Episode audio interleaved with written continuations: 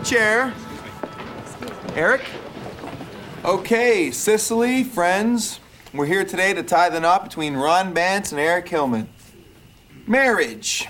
Why do we do it? Everybody knows the stats. One in two marriages end up in broken dishes and a trip to Tijuana. Is it loneliness? Partly. Is it teamwork? Definitely. Things just kind of go easier when there's two of you. One of you can wait in line at the movie theater while the other guy parks the car. Right? Better seats that way.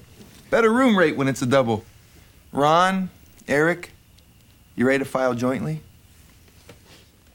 We finally made it, Charles. The episode where Ron and Eric are getting married. This is uh, kind of a historic moment in Northern Exposure and just like in television history. Uh, it's not the first gay marriage on TV, but uh, I honestly I think it's the second. The like the, the, there's one other uh, same sex marriage that happened on television before this, which is kind of startling. Uh, this is, I think, 1994 here in this episode. Uh, but before we dive into that, you know, I love a good, I love a good um, marriage episode, wedding episode. But in real life, I love, a, I love a great wedding. Do you have any, uh, any fun wedding stories, Charles? Uh, I have okay. I know for a fact I had not been to nearly as many weddings as you have. Oh, well, it looks like you've been to like a lot of fun ones because sometimes you'll text me, like you'll, you'll, show me what's happening in that wedding, and I'm like, that looks super fun. I mean, the latest one that I can think of is the one that me and you went to. We went to right. like um, uh, dear person on the pod, Tyler. He's mm-hmm. been on mm-hmm. the pod twice. Great guest, great all around uh, person, and we went to his wedding at around December, and his was an outdoor wedding, like half outdoor wedding, half inside wedding. And what I remember on that wedding is that they had a uh, he had an open bar, but his open bar was staffed by just two individuals. So you can imagine that it was a very long queue in order to get your booze. So what I would do, and this was like 7:30, so like the night is still young. Uh, I got in line, I got my booze, and then I went back in line to drink my booze because I knew that like by the time I was done drinking that booze, it would be time to order more booze. So it was like a cyclical booze train for me. Uh, I think I did that like four or five times. that was I was very very drunk by the end of it. Um, but what about you, Lee? Yeah, I mean that is one of the best parts of a of a wedding is an open bar. I'm trying to think have I been to a wedding without an open bar? Because they exist. Some people are crazy enough to to have a wedding Why, without though? an open bar. Uh, just because, like, maybe the family is maybe a little more rigid, or you know, well, we're we.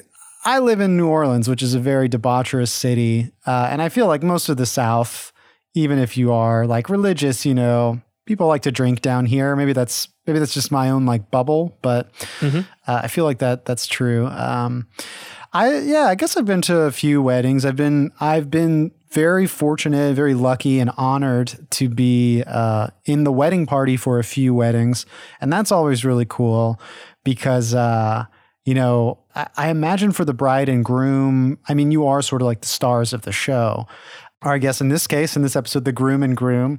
Uh, but you know, I feel like it's probably a lot of work for them. They have to, they have to do so much in one day, and it's also a lot of pressure to that day. Whereas for the wedding party, you can you kind of are also you feel like hot shots. Sometimes you'll ride in a limo, or like I don't know, you get special treatment the day like as you're getting ready that day. But you know, you're just uh, you don't have the the whole responsibility on your shoulders like the um the the parties getting married, you know, will. So, um, so that that can be, I guess, a little stressful. But uh, I will say on this topic, the last little bit, um, I've always wanted to be in a wedding band because I love playing music in front of oh. crowds, and I feel like at every wedding, no matter what the music is, people will dance, people will they're trying to have a good time. So you can really do nothing wrong and people will eat it up. so I have I have been fortunate enough to uh, to play at a wedding uh, and, and two on two occasions. But I'd like to, you know, I'd, I'd, like to see what it would feel like to do that a little more often. We'll see. Yeah, I I know that you are an individual that will dance at weddings. I know that. like I will not. because I can't. I don't, I don't know. Just I don't like, like I, dancing. I, you know, I've, I, I don't know. Did I? I guess I must have danced at Tyler's wedding. Uh, yeah. I mean, no, you were like, yeah, that's true. Uh, I do you remember were, now. uh, you weren't belligerent or anything like that, but I do remember being like, no, come out and like dance in the inside portion, and I just wanted to be outside, uh, drunk and drinking, just like, like I, I think I was talking with like this eight year old child that like right, had like he was sitting on the couch. he was a magician, right? Yeah, he was like a magician. and he was like speaking with me, and I was like, "I'm down with this. Like, let's well, show me your magic tricks while I'm like drunk." sorry to we're maybe going on too much of a tangent, but I remember this kid because we were talking to him, and he was like, "Do you have a deck of cards?" And I was like, "No," but then he did find a deck of cards, and I was like, "Oh, show me." But he didn't end up doing the trick. Like he forgot it or something. he didn't do any magic tricks for me. Well, I mean, the best part was that he was willing to go get a deck of cards at this wedding venue yeah. right there. So I remember talking to him and being like, what do you want to be when you grow up? this is, you know, just drunk. And I was like, I don't want to dance. I'll just like learn did more about say, this. Did he say magician? No, I wanted to go join the Navy, I think. Wow. if I remember more, I was just like, wow, this child's going to be way more successful in life than I am. anyway, what, what are we talking about here, Lee? All right. Yeah. We're talking about the 1990s TV series Northern Exposure. Uh, very progressive show for the time, as uh, we kind of hinted at uh, with the opening here. This is the, if I'm not mistaken, the second uh, depiction of uh, gay marriage or gay wedding on television, I guess ever in, in all of Earth history. But this podcast is the Northern Overexposure podcast, and we overanalyze every episode. And part of our shtick is we invite on a guest at the end of our program here uh, typically, someone who's never seen Northern Exposure, and we get their sort of outsider opinion, fresh look, take on the episode. But um, we've planned it thus for this episode to invite on our friends from Subtextual Podcast, Lizzie and Sam, who they've actually both been on the podcast before uh, separately. I think Sam was on in oh yeah earlier this season. We're close to the end of this season now but earlier she was on. I think the episode was rosebud. It's like the orson welles uh, film fest. And then lizzie was on back in season two on um, it's the second episode of season two the big kiss. I was trying to remember the title uh, which is also another great episode. But now they're going to come on at the end of the episode jointly. I guess i should i mean hopefully they'll talk about it later but um if you haven't heard of the Subtextual podcast, uh, it's a podcast that I produce apart from this, uh, like engineering, producing, and Lizzie and Sam talk about a different movie each episode. And usually that movie has some sort of uh, either overt or subtextual gay meaning. Uh, so they sort of analyze the film from a queer lens.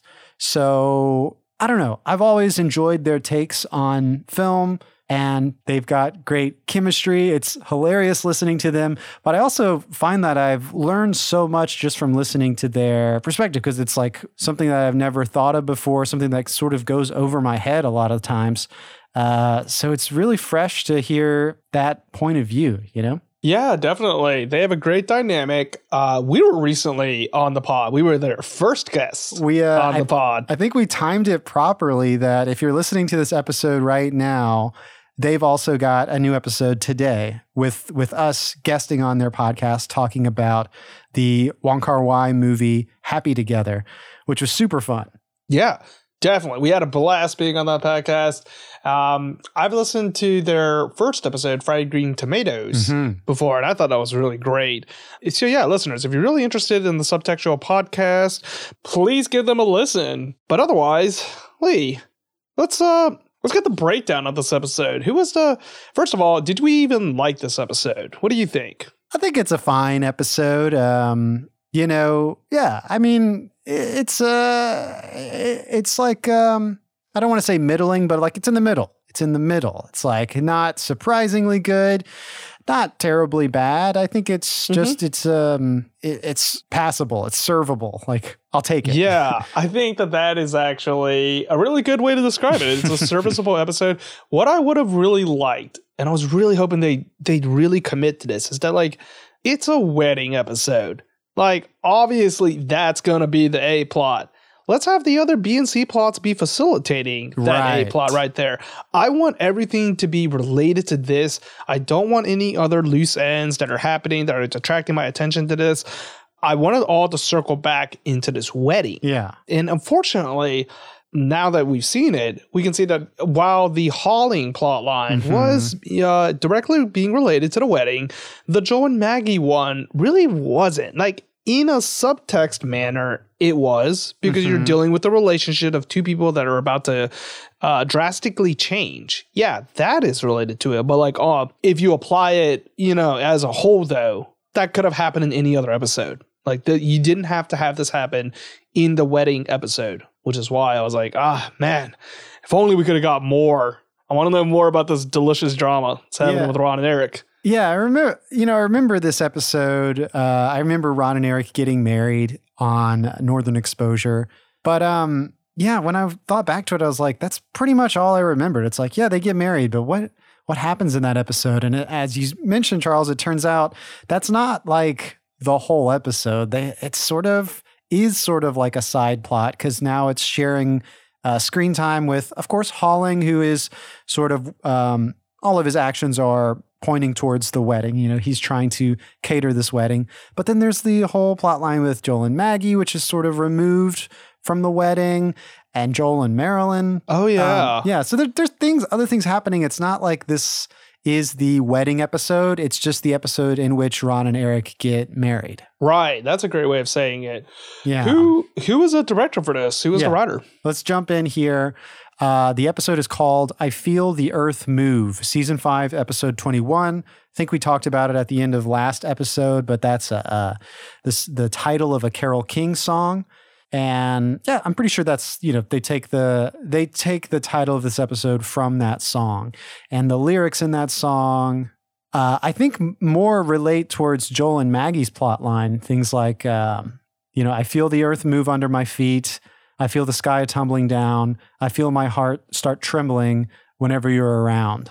So definitely, I mean, we'll get into that, but like, you know, Maggie has some particular symptoms whenever she sees Joel and, you know, sees his intimacy towards her that, um, I don't know, evokes the words of this song that Carole King uh, wrote here.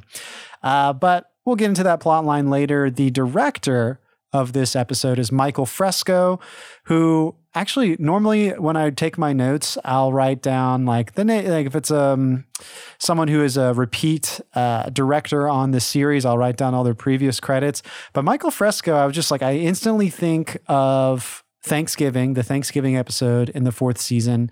And I feel like he's been doing a lot in this season as well. Uh, but of course, he did Dateline Sicily, I think is his first episode that he directed. He did the season four finale, Old Tree. And then in this season, The Mystery of the Old Curio Shop, Rosebud, Mr. Sandman, Hello, I Love You. And now I Feel the Earth Move. So yeah, we've definitely, I forgot to like write his credits in my notes here because I've just seen his name so much. I'm like, oh yeah, Michael Fresco, we know this guy. Uh, we've apparently been talking about him a lot this season. Uh, the writer, Jed Seidel. Uh, let's see. I think he's only, I think this is his only writing credit on Northern Exposure. But what's interesting about Jed Seidel is he is like, he starts as like a writer's assistant, producer's assistant on Northern Exposure. I think starting in around season four, mostly working in season four and season five.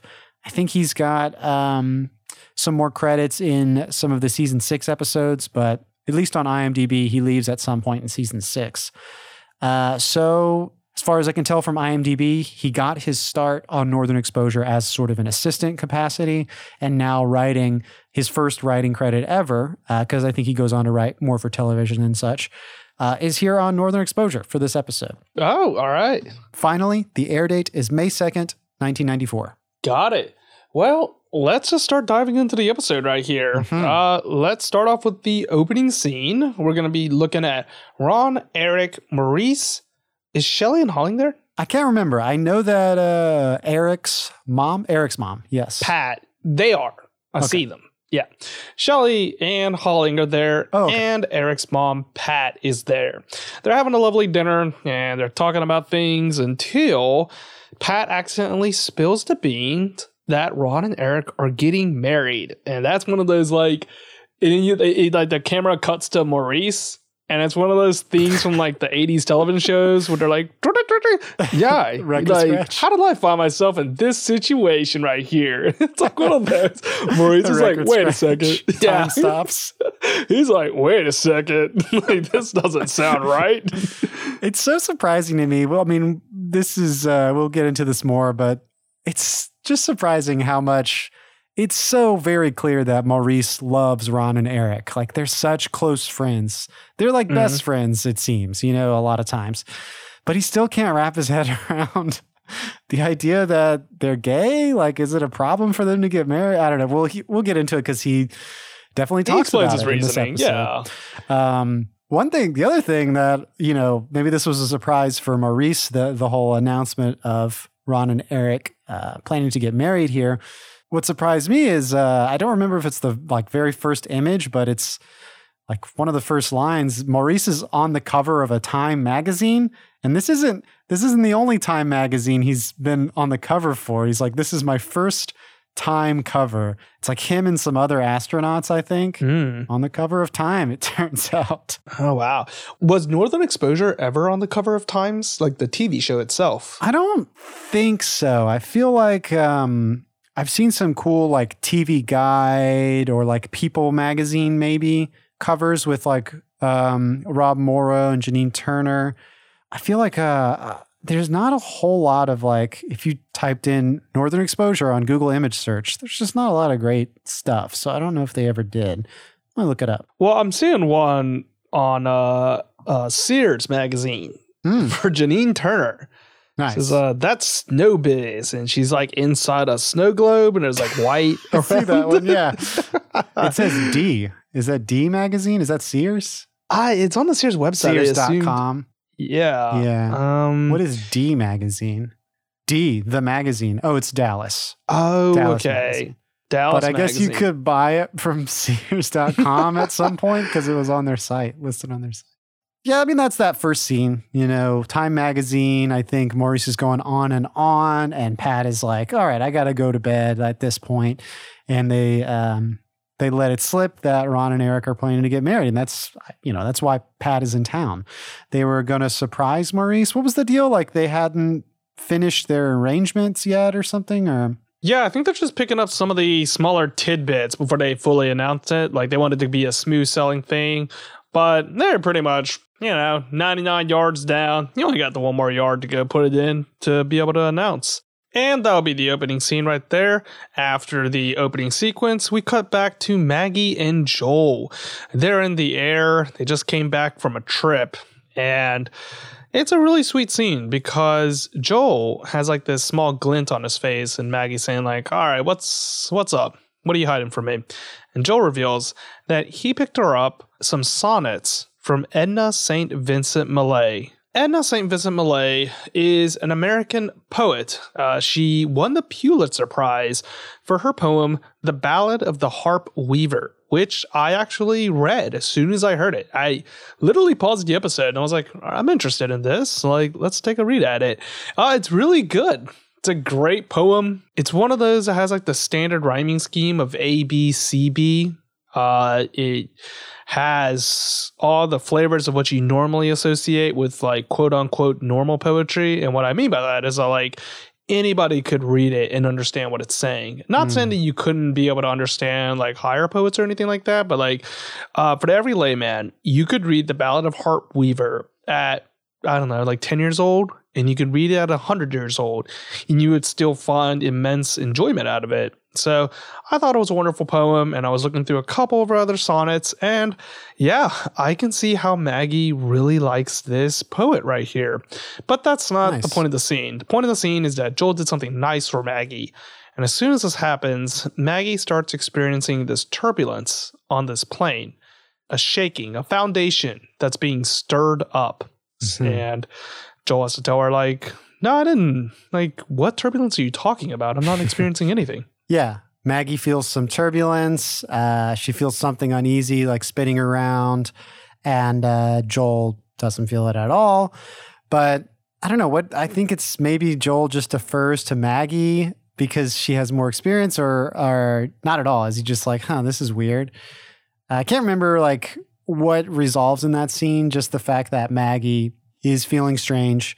And does Joel even take note of it yet? Later he'll bring it up. He's like, I've been noticing that like this is a repeat occurrence, but Right. Later he'll take note of it, but right now he really doesn't. And I guess I'll like I'll talk about it a little bit right here. Um, and then I'll build upon it later, just because I don't want to forget about this. But uh, when you experience turbulence in the air, it's actually normal for an airplane to have that. The plane is simply correcting itself against the pockets of air that are swimming against it when mm-hmm. you're up mm-hmm. in the sky. So, whenever you feel the turbulence, you might think, like, okay, what's going on? What's happening? Like, this isn't natural. It's perfectly fine. Like, you're supposed to have turbulence right here.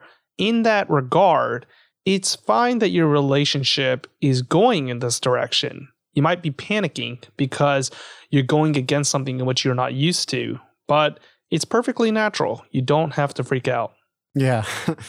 you get a. Uh, do you freak out much on? I mean, I definitely turbulence. I oh think can Lord. scare anyone, but just like in a plane in general. Oh, absolutely. Like I might. like, I don't know. Okay, I'm, I'm, gonna I'm gonna say this. I don't know if we could stay on the pod, but like, oh yeah. I mean, like my belief in God goes up like a million fold. yeah,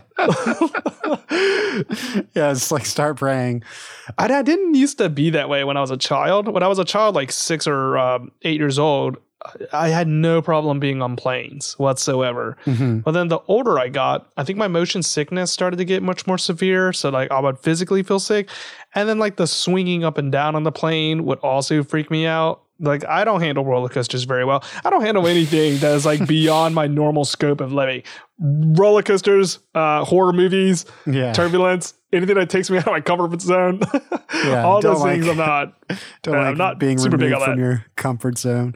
Uh, yeah, I mean, I'm pretty uh, pretty anxious about flying. It's mostly like the liftoff and landing, and then turbulence. But if we're just like in the air, it doesn't freak me out too much. I guess that's pretty much that's the that's the normal reaction. But um, but yeah. Uh, anyway, so you know we get some more stuff. I don't want to go straight through um the episode because we'd have to do a couple more scenes before we even get to Holling, which um well, I was just going to say we normally will take the episode and split it into plot lines and kind of focus on one at a time rather than go through the episode chronologically. We go storyline by storyline, and uh, we still have Holling's storyline to set up.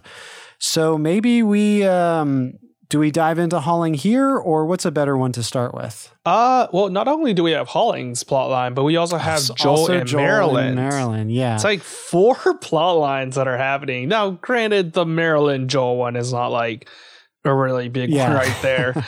um, why don't we do Holling first, okay. and then let's do Joel and Marilyn, Joel and Maggie, and then the wedding itself. All right. I think I can remember that. Yeah, it's not too much to remember. But uh Holling, we will start with. Holling uh you know, enters the episode offering some salmon fritters to Ron and Eric, who are, um, I guess, crunching numbers or like figuring, uh, you know, they're they're making arrangements for the wedding, and it has to do with, I think, their caterer because uh, comes in and you know he's trying to entice them with some salmon fritters and, uh, you know, asks about who's catering, what's this and that. And Holling is in this scene trying to undercut their caterer, offer, you know, a cheaper price uh, for the same deal so that he can cater their wedding, I guess, to, to rake in some extra dollars. Right. Are you an individual that's comfortable doing this if you were Ron and Eric? Because to me, I feel like if I already made a commitment to someone else, I feel uncomfortable breaking it, even if I'm saving a couple dollars. Yeah. That that doesn't seem right. And especially because uh I mean, I don't at this point I don't know when the wedding is, but it all seems to be happening very fast because it goes from you know, them not even having announced their wedding to Maurice and then, you know, they're going to get married pretty soon. Like their mom is, or uh, Eric's mom's in town. They've already got a caterer lined up. Now, do they have a contract with the caterer or do they just have a quote? Because they could, at that point, they could be like, uh, we got the oh, quote. You're so. right. Yeah, I think it's just a quote. Okay. I want to say. Yeah. If it's just a quote, that's cool. If they had already like sort of agreed to do something and then decided to undercut. That is a little messed up for sure. yeah, no, I think you're right. I, I think it's just a quote. And Holling is reading through their menu of what they want to offer, which is like also like just it's it's a lot. It's yes. like a very hot cuisine, like H A U T E, like yes, high yeah. cuisine right there.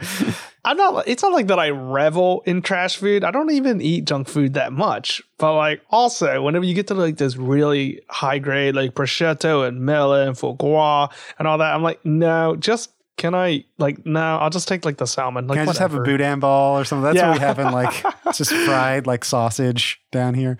But that is a, a staple at some at some weddings, like fried boudin balls. Mm-hmm. Um, yeah, I mean it's it's gonna be Holling doesn't present as the type of person who would cater this type of wedding in that like he makes you know bar food. Uh, he's that we don't expect we expect I wrote down where's Adam when you need him? Like this sounds right. like a perfect episode for Adam to come in and take over Holling's operation I don't know what uh, Adam Arkin was doing during this, but uh, he does not appear in the episode. We also don't get Dave. Uh, Eugene, who we saw in the last episode, is uh, taking over for Dave while Dave is apparently on vacation. So we get more Eugene, uh, which is awesome. Unfortunately, less Dave, which is not so awesome. But um, I, li- I, like seeing Eugene and, and Holling working together in this episode, or actually struggling to work together. Uh, some other notes I had in this scene apparently, Holling had sworn off catering because uh, he had, I think, catered uh, the Founders Day celebrations and there was like a salmonella outbreak. Holling says he blames, uh, you know, it was the dairy supplier. He got like a switch up or he got like, he had to use a different dairy supplier and that's what messed it up. But um, I think what's happening is like Holling really wants to what is it? He needs like a little extra money for like this is later, but he needs like a new sump pump or something like that. Yeah, he wants he's got like some renovations he wants to do to the bar. He's looking to make some extra dough on the side so that he can afford it. Uh unfortunately, we'll see in the next scene that mm-hmm. like he promised Ron and Eric sixty dollars for head, mm-hmm. but the caterer that we're going to go to uh, originally, I think his name is Mark C. I know his last name starts with a C. Cantwell. Uh, I think it's in Cantwell. Like that's the other city, yeah, or like like that's the place he's in. I forgot to write down the name, and I almost wonder if the name that they mention in that first scene is the same name they mention at the end. It probably is, but the other caterer from Cantwell.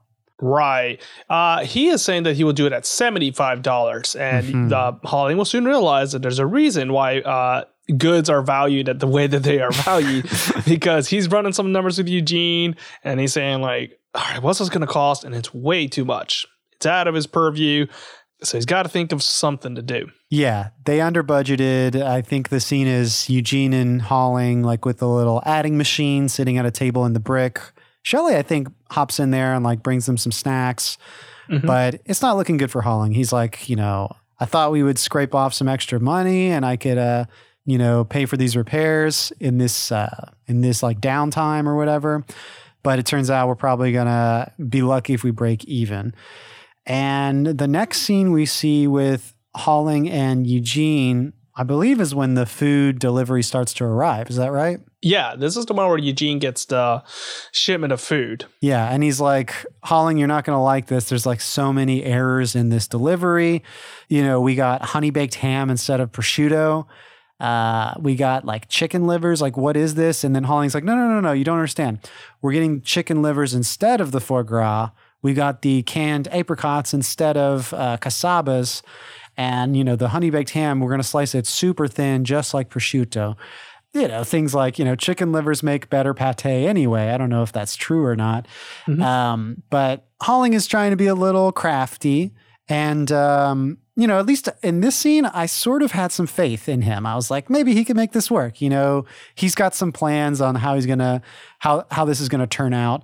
But he does say he wants to use the syrup from the apricot cans. He's like, don't mm-hmm. throw away the syrup, save that. We're to use that in the tropical punch, which I don't know if that actually is good or not. It just seems a little, I know those can kind of taste metallic, but I don't know. Right. This is like, so this type of behavior is type of behavior like I don't like really condone because it hits very close to home. Because mm-hmm. my father is really like this.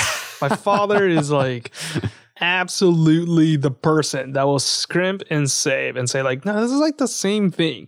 It doesn't matter to save a couple bucks. The thing is, let's it, get this. It's not though. I guess we figure that out because at first I was like, yeah, he could probably make this work, but even this episode, no, it's not. Presents it as like there's a reason why you eat foie gras and not chicken liver. I mean, chicken liver, people love, you know, pate from chicken liver. That is a thing people eat, mm-hmm. but it's definitely tastes different than foie gras, as Shelly will bring up later. Right. And here's the thing of where I think the subtext comes in. So Holling is wanting to treat this uh, this catering a little bit different than what should be happening right here. So mm-hmm. in a way, he's kind of treating this wedding as different than an ordinary ah, wedding, and he shouldn't be. Yeah. A wedding is a wedding. Uh, people who love each other are getting married. You should treat it the same as you would on a regular wedding. You don't have to be like you don't. You know, preface this by saying it's a special wedding or anything like that. It's a wedding. Yeah, and I like that because it, it, that is sort of we'll get there towards the end of his arc. That's his realization is like this is in the end about this is a wedding. You know, this isn't like something that I should be trying to treat differently. This is like let me think back to my own wedding with Shelly and how great of a day that was.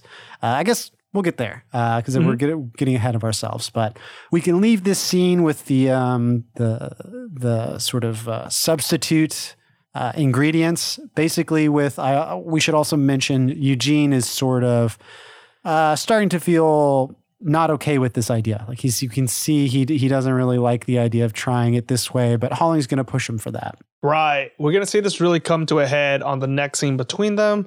They're starting to get everything prepped the scene doesn't really make it clear if Holling's plan is working or if Eugene's standard of ethics are the ones that are uh, prevailing. Mm-hmm. What I mean by this is like, I don't know if he's actually succeeding on this. Like, is this actually good food? Like, I think it's. I think it's not until Shelly that for me at least when Shelly tries the uh, pate where mm-hmm. where I start to realize, oh, so this isn't going to work because it seems this like is, okay. seems like it might work in this scene, right? Because they're doing it, it still looks fancy. They're like rolling the bread flat, spreading on mm-hmm. the cream cheese, a little slice of pickle, um, and Holling's having like he's super excited. He's like he's like, man, we're we're like rolling through this. Like he's having fun. They're making great progress. Eugene, on the other hand, very disenchanted. Right. And because it's not for a noble reason. I can understand if somebody wants to mm-hmm. scrimp and save because they have to scrimp and save, they are living paycheck to paycheck. So they have to make the best of a situation. To which then that's very admirable. Mm-hmm. You're saying that you're just trying to get by. Holling is trying to reach for more than what he is like needing right now. Now that's debatable. Maybe he really does need that sump and pump. Maybe he really does need these equipments. And you know, who really should blame him for trying to be an entrepreneur and trying to go for a wise business decision. But the thing is that like it's like he has the means to go and provide for yeah this wedding but he chooses not to now i know he says like we'll break even if we're lucky so therefore this effort will go to waste but the reason that he's getting this in the first place is because they wanted to go for like uh, a local community feel. They didn't want someone that didn't belong to Cicely to be catering to the wedding. Yeah. So in a way, you should be thinking it as like really just a favor but again, right. I can totally see the other end of the uh, fence where people are saying like, yeah, but you don't just provide a service for nothing. Now, you got to get something out of it. Your labor, you are worth some sort of value. You're just being taken advantage of. So I can totally see that. Right, I just right. think that like in this uh, in this particular scene, you can see him. Yeah, he's. It's like he's like trying to convince himself. He's like, mm-hmm. yeah, like let's toast, and I'm like hitting with a rolling pin and doing it with like weird apricots and honey ham. This is totally as good as the other stuff, right, kids? Like, right? Yeah. This is why we can't go to McDonald's for you, even though you asked for McDonald's. yeah, he's like, how, do, how are those crab puffs coming along? And Eugene will correct him, Pollock. And Holling's like, well, you know, you can't even really tell the difference. Uh, I hear the Japanese prefer the uh, the crab stick to the actual crab, but um, no, I, I do actually think you're right, Charles, in that in thinking that like when I saw that first scene and Holling is like really trying to angle to get this job as caterer, I thought it was going to be like, oh, this is going to be fun. Like keep it like a family, like neighborhood affair. I would love to see Holling cater this event rather than someone from Cantwell. But you're totally right. It's that's not Holling's reasoning behind it. His whole reasoning is just because he wants to make the money instead of the Cantwell person. It doesn't matter that this is his friends Ron and Eric. Uh, he just sees an opportunity for a little extra money, which is, you know, like that is his job. He is um, someone who works in this industry. So this is a way for him to make money. But I think by the end of the episode, as we already kind of hinted at, it will become less about the money and more about the community and sort of the neighborhood feel of having a great time with uh, with your community. Right. So we can cut to the pretty much we're getting close to the end of his plot line where it's at the middle of the night. He's still trying to finish up the last batch of canapes.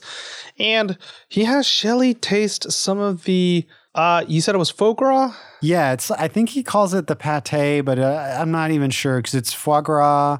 I so I've had pate. I've had like chopped liver, which I guess chopped liver is like chicken liver pate, right? Mm-hmm. I think. I don't know that I've had foie gras. Is foie gras liver or just like duck fat? It's fatty liver, I'm guessing. I actually can't. It's, I don't know. I mean, it's the one that they, they stuff down a duck's throat, right? Yeah, well, they make a they over fatten geese, I guess, a goose, and then it gets really fat, and then they that's the liver, I guess. Yeah, I think it's the liver. Yeah, I think there's ethical ways to do it now. Actually, I just read about that. Interesting. Like there's yeah, there's a you don't have to because most that. people are like, yeah, I'll never eat foie gras because of that. Because right. Seems unethical. I think there is a there is an ethical way to do it now. Like uh, it's just completely fine. But anyway, what's happening here is that Holling is saying like, oh, look at this foie gras. It's just as good as the real thing, right, Shelly? And Shelly's like I don't know. It doesn't really feel that way to me. But again, I'm not really a liver person, so maybe I'm not the right person to ask. But again, to me, doesn't really feel like foie gras. Yeah, when she eats it, she was like, "Oh, is this like foie gras?" Like I forget actually what the scene was like, but it was something. Sorry, I should have taken a little better notes, but it was something like uh, Holling is like, "Oh yeah, you've had this before at this other event, like at Maurice's or something," and she's like, "Oh yeah, I actually like that. That was liver." She's like, I didn't know that was liver. And she eats it and she's like, ah, it kind of does taste like liver. I don't remember it tasting like that. So, yeah, I mean, again, I am not very familiar with foie gras, but it's not the same as chicken liver. Like chicken liver tastes like liver.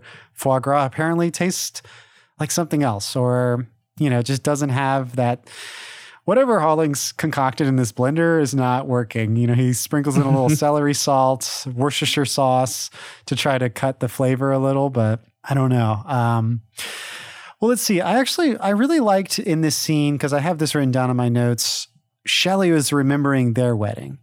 And uh, I wrote down, I love this line. People threw rice at us real hard, and just like remembering, remembering the different things. She tells a really beautiful story about Holling noticing uh, two birds in a tree, mm-hmm. and of course, Holling is a bird watcher, so he's like, "Yeah, those were the uh, chestnut-backed chickadees."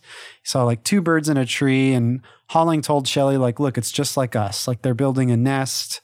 This is just like us," and it's a nice little image of. Um, matrimony in a way. Right. And she does this thing that I always like in writing and also in real life where you pull back. Like you're so inwardly focused that you have to take a step back and realize what the major goal was for this whole thing. And what it is is that it's a wedding for Ron and Eric.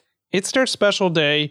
You only get one of them, really. Uh, I mean, I'm not saying you know, obviously you can get married again. I'm not you know, presumably like let's I'm talking uh, figuratively. You only get one of these, and you. It's all about them. It's not about you trying to save a couple bucks. It's about their special day, and right. you're just trying to make it. You're an accessory to make their day the best, just like other people made your wedding like an amazing day. And I think that's when he comes around to it, and that's when he realizes like I got to treat it like any other wedding. And I got I can't be saying that this is like some sort of deviation from an ordinary wedding. I can't be saying that this uh, these two individuals can be in a union instead of a marriage Uh, because uh, that's at the end of the day you're still saying that's different from a wedding when you're saying they're like well they can go to civil unions. It's like no, that's like I don't even care if it's the same as like benefits, man. Mm-hmm. It's a different word, therefore it will always be different from a wedding. Yeah.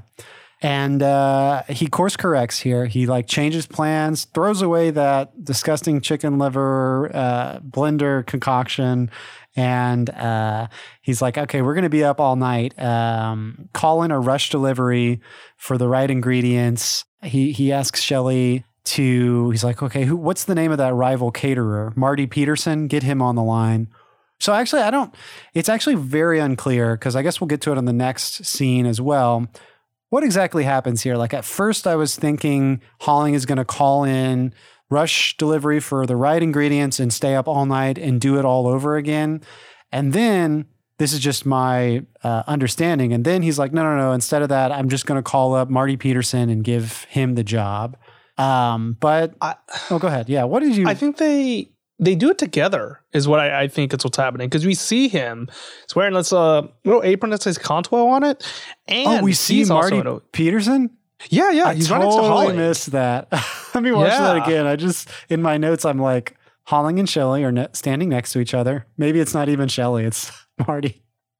Uh, but that's all. It's yeah, like, that uh, makes a lot of sense. Then that's yeah. not confusing.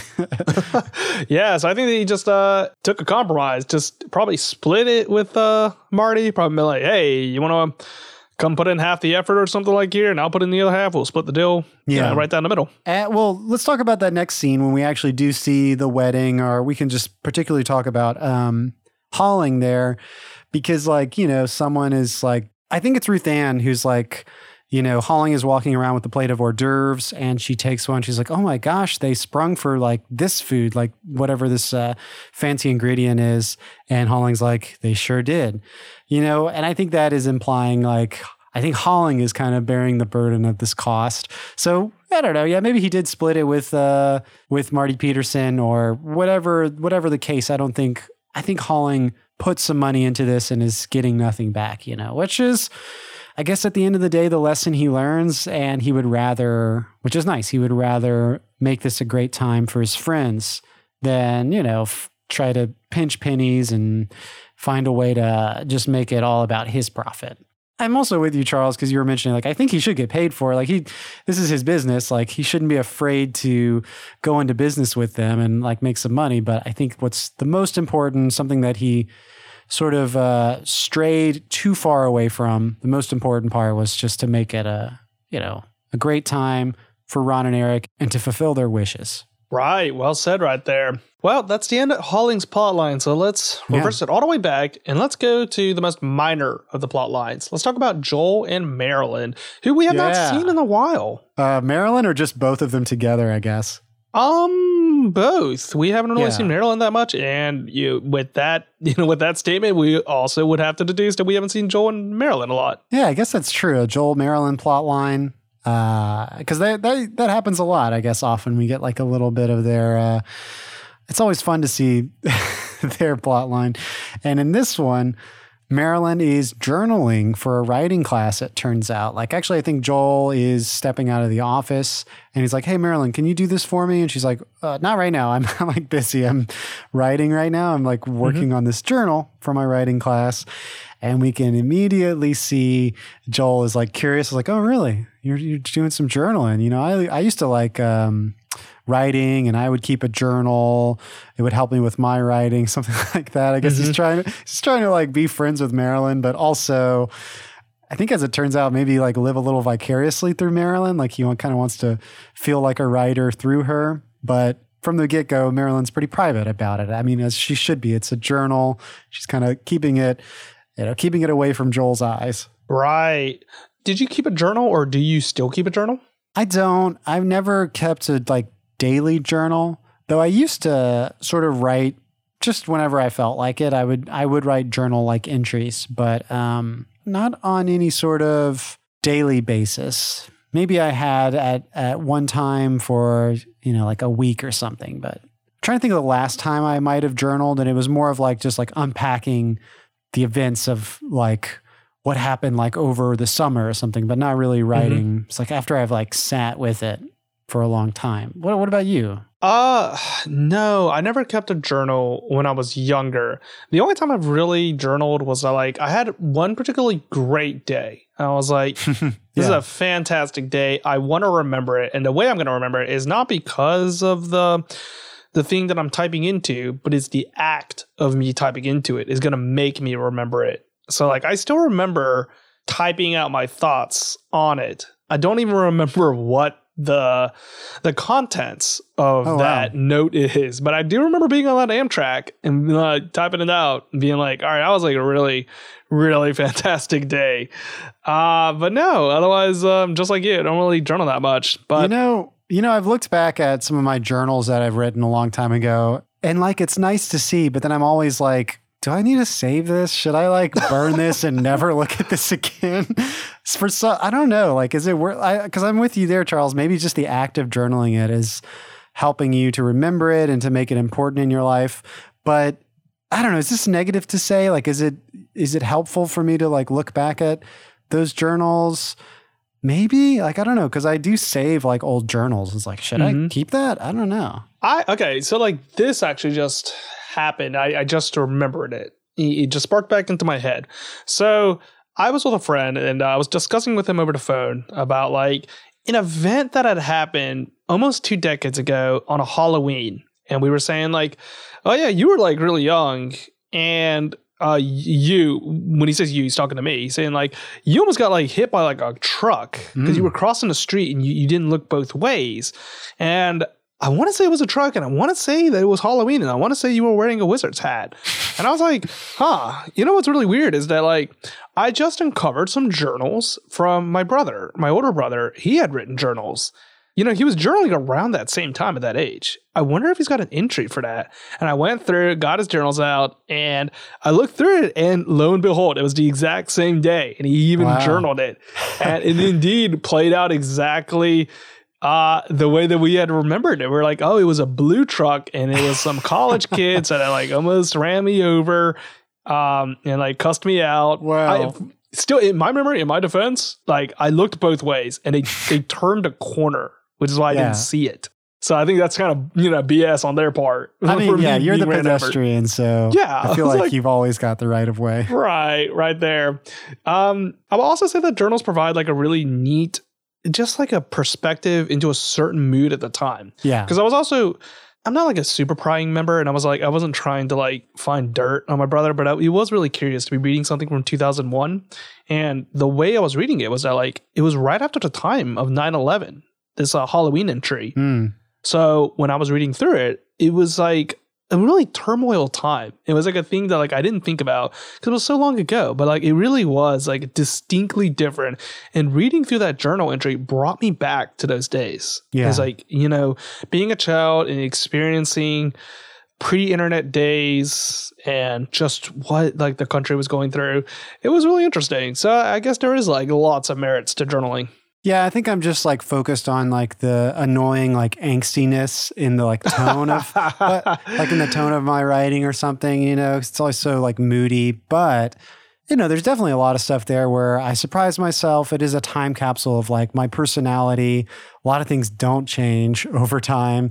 Um, but, you know, just kind of being like, wow, like I, you know, I wasn't just some like annoying little pipsqueak, you know, when I was a kid. Mm-hmm. Like there's a valid person there that is um, just very interesting, very interesting person. Yeah. So anyway, enough talking about her own journaling. Uh, I guess yeah. I wonder. Marilyn says she's doing the journaling for her writing classes.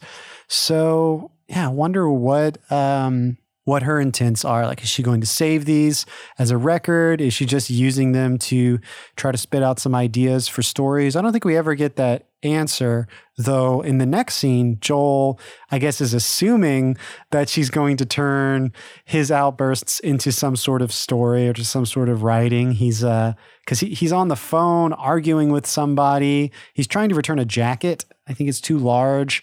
And we see him really like, you know, like flexing the old New Yorker muscle, like arguing, being like, look, I'm going to call your supervisor. Like, what's going on here? I demand, I, am not going to pay for the return think, postage. I think you're missing one scene. Oh, okay. Yeah. There, right before that scene, and like this oh, isn't a very yeah. large scene, so we can cut back into what you were just saying. But Joel was saying like, "Hey, do you remember that time that we had like that emergency call from Yakutat last winter?"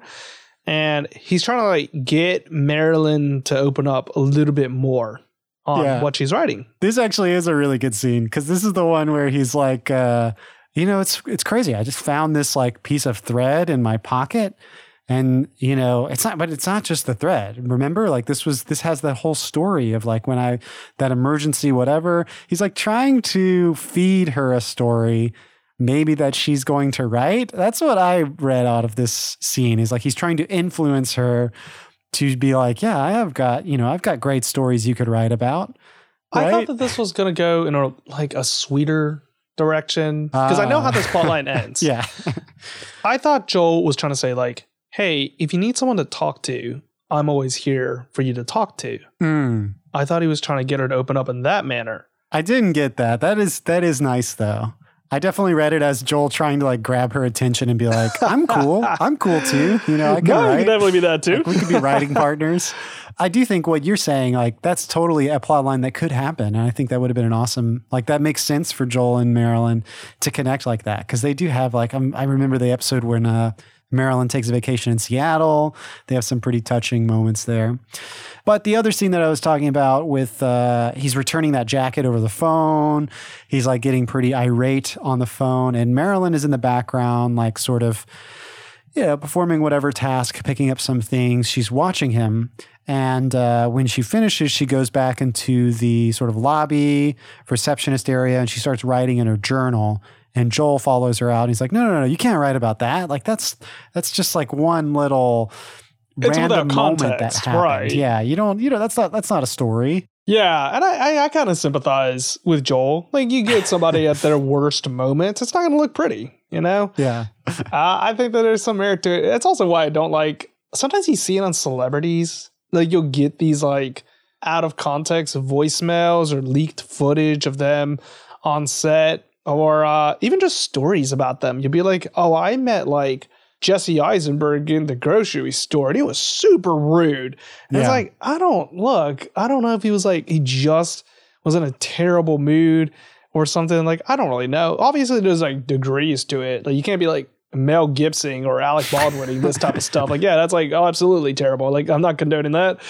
But just like, you know, you get somebody on the worst days, they're going to be in a terrible mood. You can't always expect it to being the way you want. And when you publish it into like a journal or online, it makes you feel vulnerable, makes you feel like crap that you just got painted that way. So I can kind of see where Joel's coming from. Yeah. You think of those like celebrities that always have people always tell stories of like these are so these people are so kindly and like sage and just like so calm and patient. Uh, which when you hear that, it's like, oh, that's amazing. This must truly be like a an amazing person. Um, but then when you hear stories about people having like freaking out or like kind of acting a little rude, you know, that's, I, am with you, Charles. Like that could just be one time. You know, we don't know the full story. It's a bummer that they aren't perfect, but I mean, these are just actors. Like these aren't the characters that you see on screen. They're not perfect human beings. A lot, a lot of people are messed up, you know? Yeah. And hopefully it's not like terrible, but yeah. what know. are the? There was two that come to mind. I'm sorry. I'm gonna like yeah. be really short with this. So I don't want to talk about it. Uh, I think like Tom Cruise got one that was leaked about uh, COVID protocols over the Mission yeah. Impossible one, mm-hmm. and he was yelling at the cast and stuff. And like I, I kind of sympathize with him, man, because he's like, you know, he's one of the producers and he's also the main star. And if production shuts down, you're putting people out of jobs right, for right. weeks at a time just because you didn't want to, you know, like follow the small little protocol. And then the second one is uh, Christian Bale's famous one from like 08, I want to say. He's the like uh, Terminator out. 3 or whatever, or Terminator yeah. 4. And I got to say, man, I kind of sympathize with Bale. Like, well, well, he was just getting like mad because someone was walking in the background of a take, right? It was the assistant DP, I want to say, if I remember correctly. And this guy was moving on the set, and you're on movie sets moving all the time, lights so, and stuff. Yeah, yeah, and he was like moving throughout. I got, I read that you're not supposed to do that. Like that guy was in the wrong. Yeah, I guess he right? didn't know that they were rolling, and like I definitely. I mean, this was a lot. I I listened to that rant. That was, but that was like years ago when that happened, and it's quite long and quite um, incensed. So, like, I would say I think Christian Bale's in the wrong, unless it was a situation where they've been trying to get this shot for so long, or like it's a type of, or if it's the type of production where things are just happening like this and there's no like discipline going on in the set. There's no like people aren't like having any respect for when they're actually rolling and stuff if people are just goofing off. So I could see getting mad about that. I'm also not an actor. I'm not Christian Bale, so I would never do something like that to another person. but um, so there are, I mean, I could see why someone might freak out like that, but not having the full context, I don't think that Christian Bale should have freaked out like that. Um, but I also don't I don't know the full story. Right. I don't, I don't think that he should have taken it to that degree, but yeah. I can understand because it seemed like it. yeah, if you were like in the like middle from, of a take, yeah. Right. From what I read, it seemed like this was like an uh, an occurrence that kept happening with the same okay. individual. Yeah. And I think one of the best lines that he had, I think about it because I actually think in retrospect, I actually think it was like really nice for him to say. He goes like, "You're a nice guy, but me and you we're done professionally." I was like, yeah, at least he admitted. He was like, I'm not calling you that you're like genuinely a you know, piece of crap. I'm just saying that like your work ethic is terrible. I've so been on, like, yeah, I've definitely been on sets where like it's just not jiving and like people are not. I, I it's been a while, but I pretty much nowadays will only work with people if it's like a chill environment. But every once in a while, it's just like you can tell people don't mesh. It's and working on a movie, you're so strained for time you just don't have enough time to do anything and it's also expensive. So people get really uh, offended pretty easily and on edge. So i can definitely see getting angry like that, you know, at somebody if they're totally like right. Uh, well, anyway, uh, let's we get off this topic. Let's go back into the Joel and Marilyn plot line, which is about to wrap up right here because yeah. we're gonna see Joel uh, wander back into the office. Marilyn's out for lunch or she's out somewhere, and Joel stumbles upon her diary that's being left out in the open, and Joel peeks through it. He mm-hmm. looks through and. I want to say I read this, so yes. I don't know how true it is. What's being written on this journal is Marilyn the actress's thoughts on the the production of Northern Exposure. Is that true? I'm assuming this is Elaine Miles, the actress for Marilyn, writing this, though it could be someone else on set.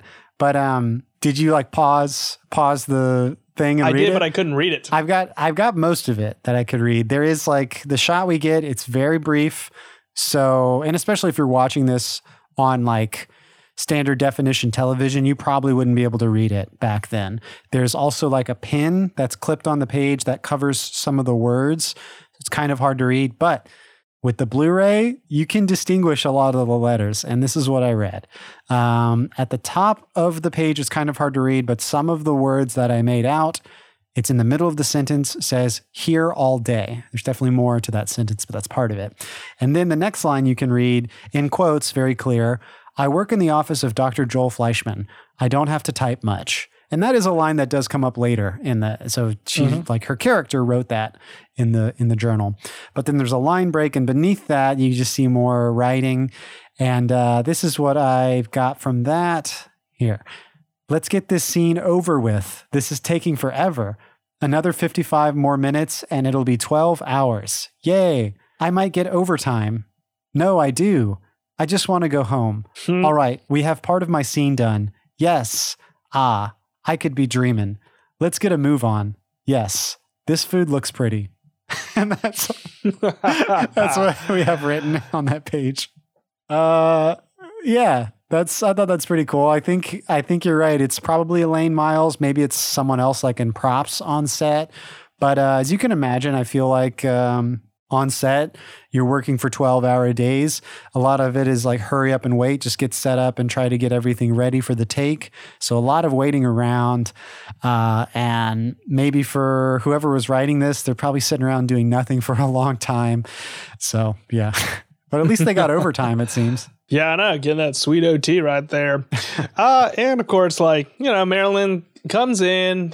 Joel's got his hand in the cookie jar, and Joel lashes out because that's all you can really do. There's only like two ways to get out of the situation. One way, you apologize. Second way, you lash out. You're saying like, you know what? I'm victim blaming. Like it's your fault. Like if you, your fault that the journal was even out there in the first place. That's what compelled me to read it. Yeah, he says this is entrapment. He like wanted me to read this, but she just kind of glares at him uh, as typical Marilyn fashion. I don't think she says anything.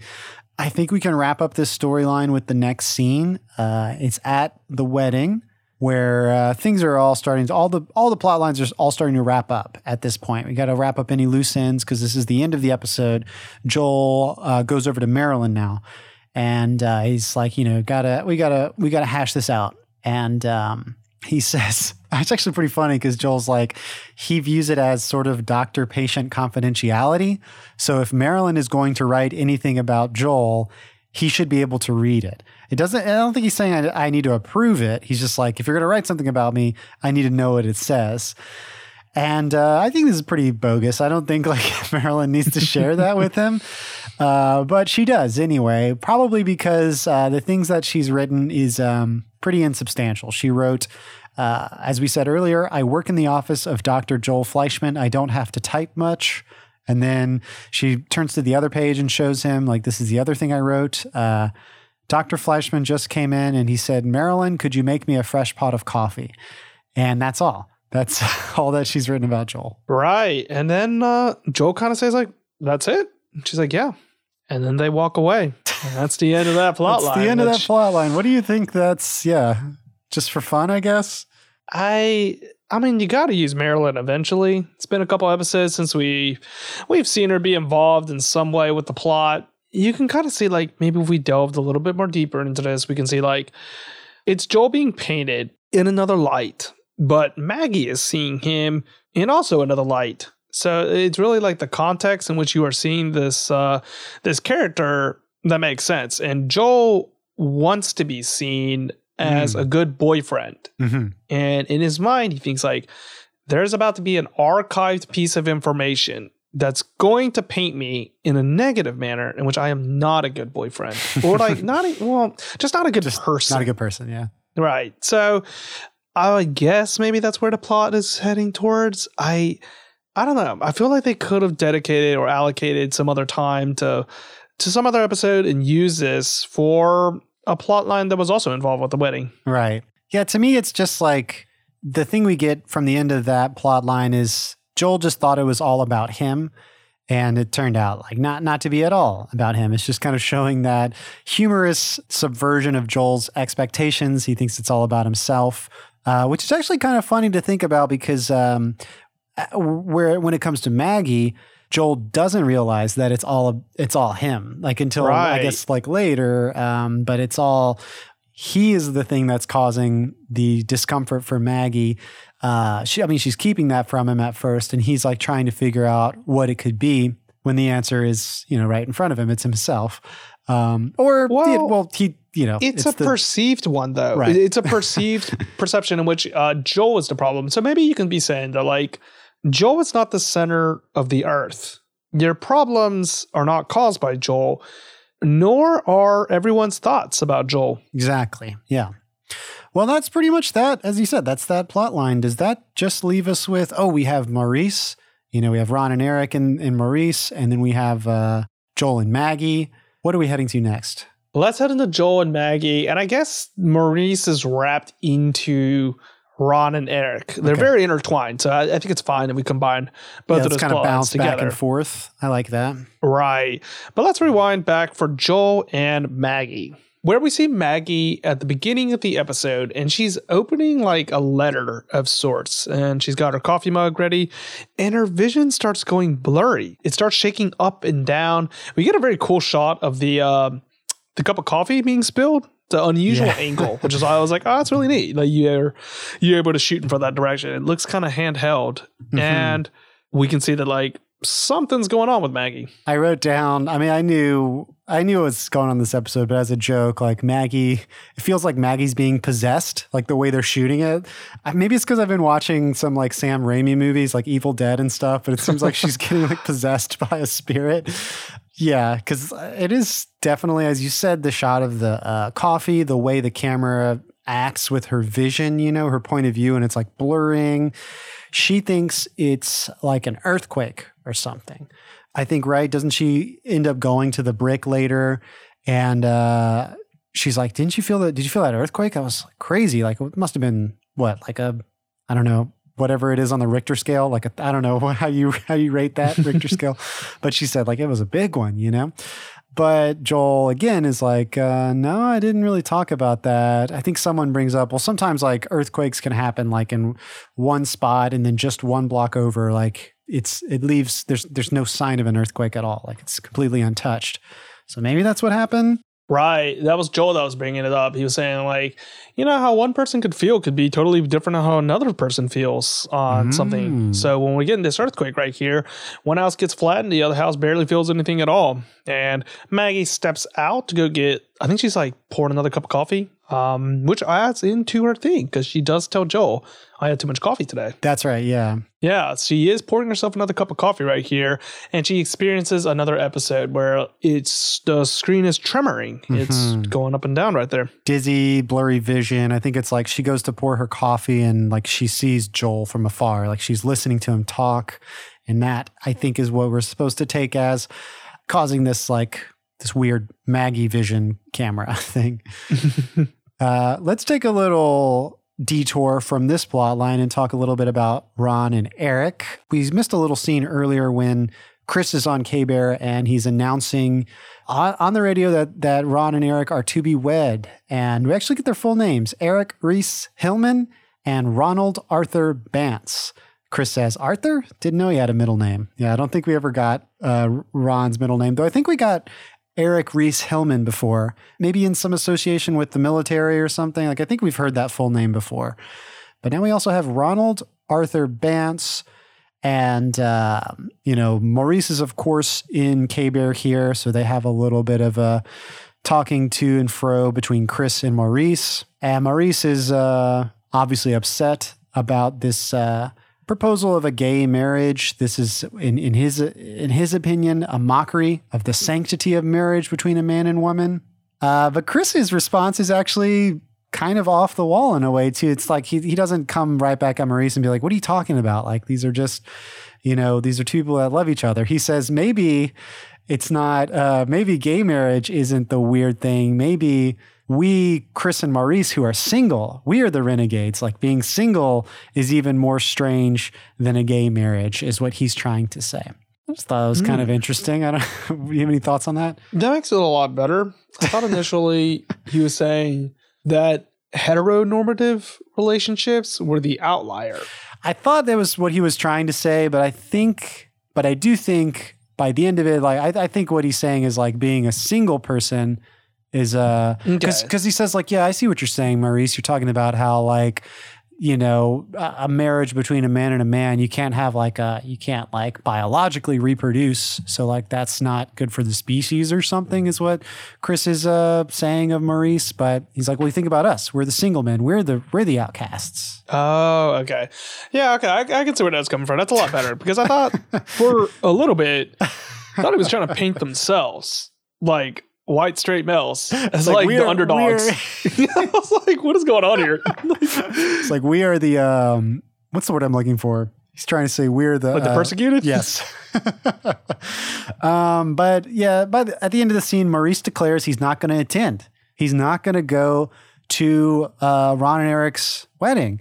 Uh, but he does say under his voice he's going to send him a gift regardless. He's like, I'm, just, I'm going to uh, make sure to uh, make a note to myself to call up Ruth-Anne and make sure she sends them yada yada for a wedding gift. Right. So yeah, I mean it's it's definitely towing that line. And I talked about this a little earlier. It's just surprising how much Maurice loves these guys. Why is he like getting all bent out of shape about them getting married? Like he loves them. He it's hard for me to think that like he loves Ron and Eric, but he doesn't love the fact that they're together. I mean, marriage, I guess you could take that into a different thing, but these are his friends, and yeah, I think there comes a point know. in which like there are certain moral lines that Maurice is not willing to cross.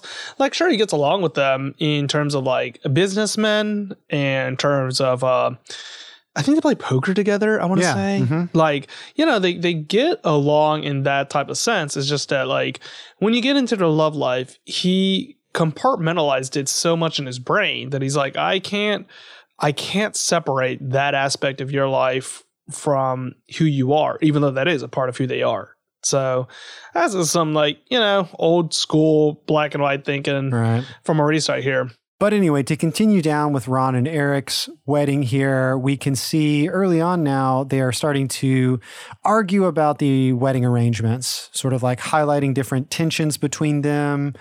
Uh, I think they're talking about taking up Holling as the caterer.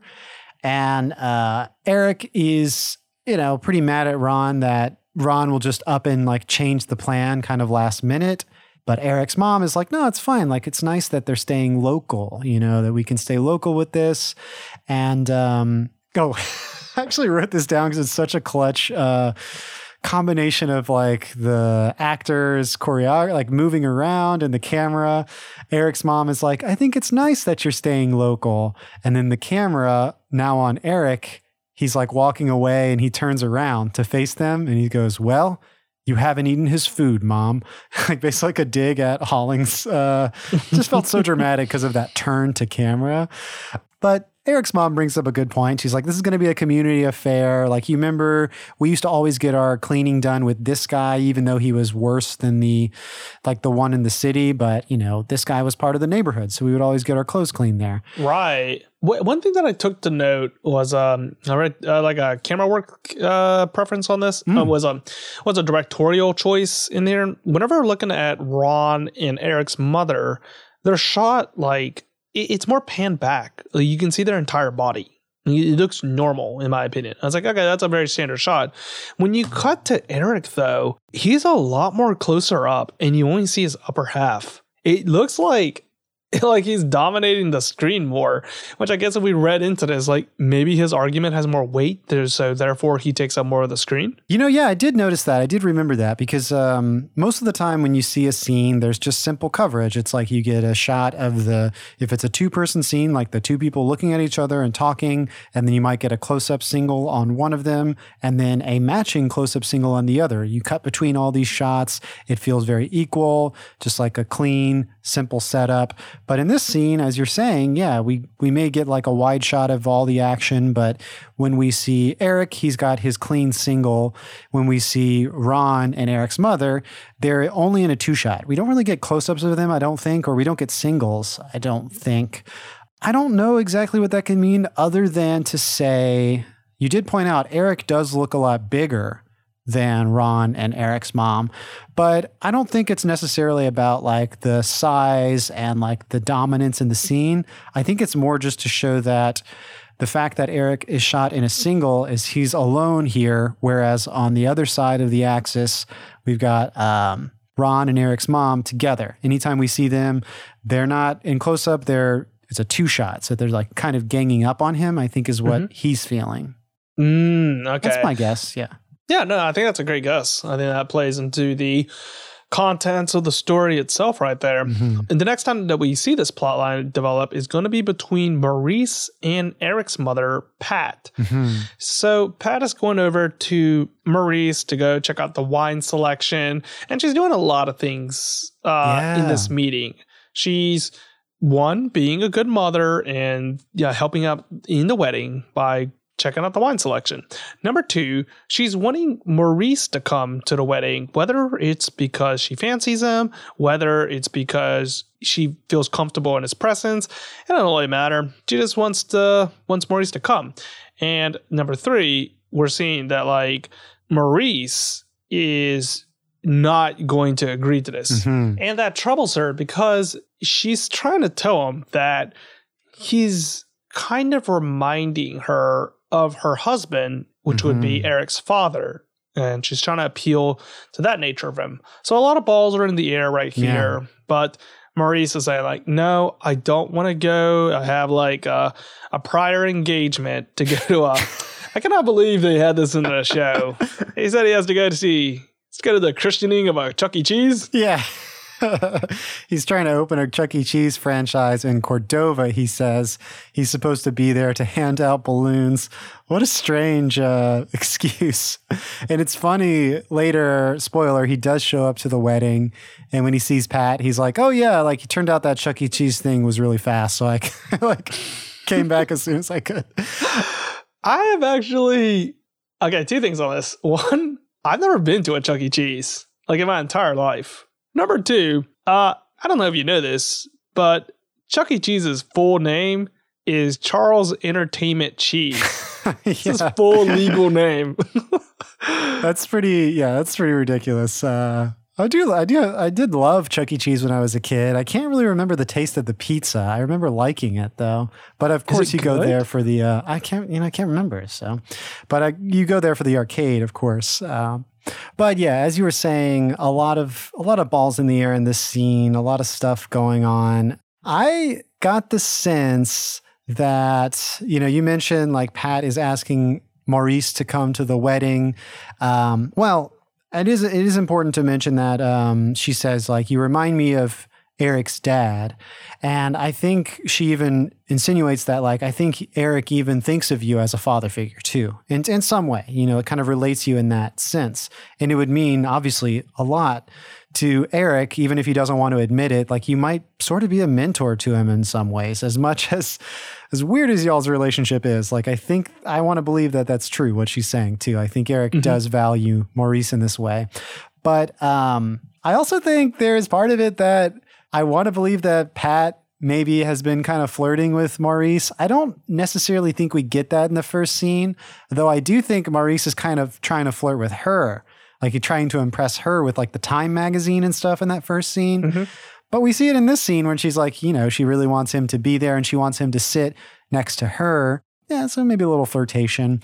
I think uh, another thing I noted in this scene, which was interesting, Maurice is they're going through the sort of wine cellar, and he's showing her different different wines that they should buy for the wedding, offering her some like affordable wines. I don't know if this is like he's trying to save her money or if he's just like doesn't want to give them the good stuff because he offers her Clos du Bois Chardonnay, which Charles, I don't know if you've heard that before. I've definitely seen I've had this and I've seen it in stores everywhere. Clos du Bois, at least you know where I live.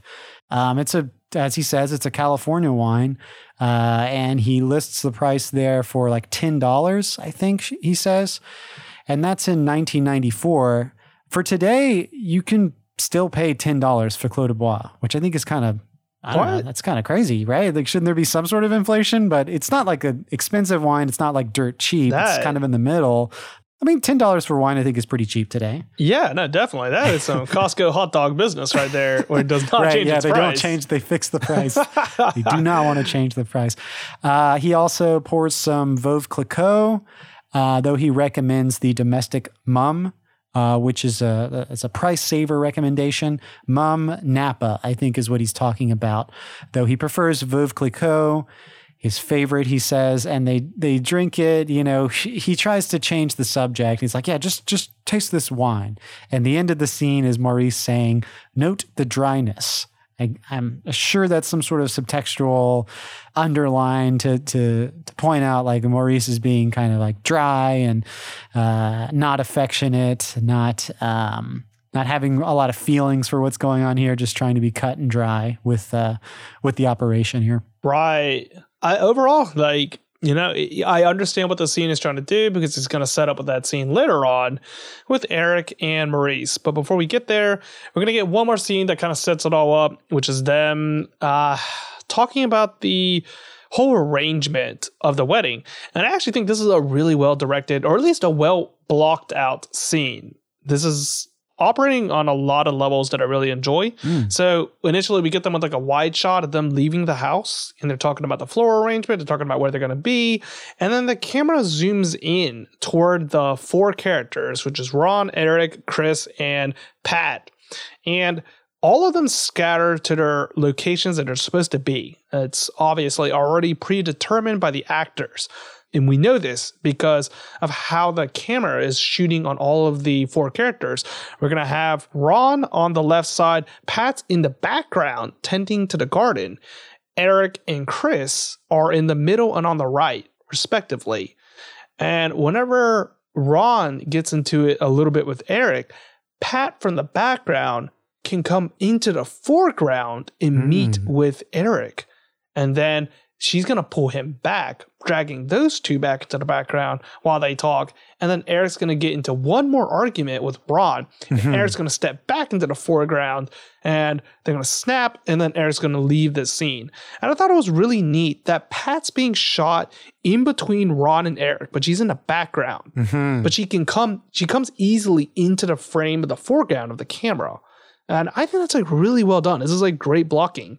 Yeah, for sure. Yeah, it's always interesting to see when you have a scene because most scenes are between two characters. You know, sometimes mm-hmm. you get mm-hmm. three and then four. It's like you know you really like the four corners, and you can always have, obviously have more than four. But um, I'm glad that they like you know put some put some thought into not only how are we going to write for four characters in one scene, but how are we going to show this? And there's a lot of interesting ways you can move these bodies around because you have so many things going on at once. You can say so much very quickly, um, you know, sort of indirectly through image, uh, or even directly, you know, like without without words, you can kind of show so much. Like you're saying with Pat, sort of being uh, blocked or like positioned where she is between them, and and this is a. I'm trying to remember in this scene. I do remember they're arguing about music choice or something. Is that this scene? Mm-hmm. So they're like kind of arguing about a change in music choice. Again, it's like Ron wants to make some last minute changes just because like some ideas are coming up now, and Eric is wants to keep things like how they originally agreed. And there's a reason why we did this because we were kind of in disagreement before we came to this agreement. Uh, so we should stick to what we talked about. Obviously, um, some stress here. I think even uh, Eric you know, again, he's like, Mom, you always side with Ron. And I think Eric leaves the scene. Can't remember. Yeah. Eric pretty much leaves the scene right here, and Chris comes in between them to stop them from fighting. But Ooh, yeah, you pretty oh, much that, well, no, right they're there. about to fight each other. I forgot about that. They're yeah. about to start punching. Pretty frightening that they to start punching each other. Um, but I guess we got Chris here to break it up. Uh, let's go to Joel and Maggie again. So we've kind of uh, left them for a moment, but there is a scene when Joel sees Maggie once more. She's totally trying to avoid him, and Joel's like, uh, he's on, he's catching on to like something is going, something's wrong here. Maggie is like quickly avoiding Joel. She comes into the office for a moment and then leaves, and he sees her through the window, basically like faint and like fall to the ground. So he brings her in to the examining room, uh, you know, does the whole thing like follow my finger with your eyes, like, you know, checking what could be wrong. And he has some ideas like Maggie is basically like, it's too much coffee. I had too much coffee. I did this all the time back in college, like with, um, you know, late night studying, all nighters. Uh, the room would start spinning. Like, you know, I've just had too much coffee, is her excuse. Joel says, well, you know, there's a name for that ataxia. Uh, it keeps happening, I've noticed. Like you mentioned the thing about the plane turbulence, the earthquake that you experienced, you thought you experienced. And if this is a repeat occurrence, it could be a, a number of things that we should probably be looking into. We shouldn't write this off. Right. Uh, Joel's just being responsible. He's trying to prescribe the Maggie, saying, like, okay, it's something to do with your inner ear, and it's a sickness it's a biological sickness that is causing this. And Maggie's saying, like, right. no, no, no, just like an earthquake. It's something outside. It's an external thing ah, that's affecting uh-huh. me right here. So Maggie leaves the office. Um, and the next time that we see her is actually where we finally get these two plot lines yeah. to come together. So Maggie is meeting up with Ron, and she's got the tickets to Kahlua, which is actually not where he wanted to go to. He's saying like I didn't Eric even catch is, that. Wow. Yeah, Eric's a little bit of like a jumpy flyer, so he wanted to go to this mm, location. Right, right. And I think the purpose of this line is to suggest that like he's also compromising as well. Like yeah. it's something that Eric doesn't realize, but he's also compromising.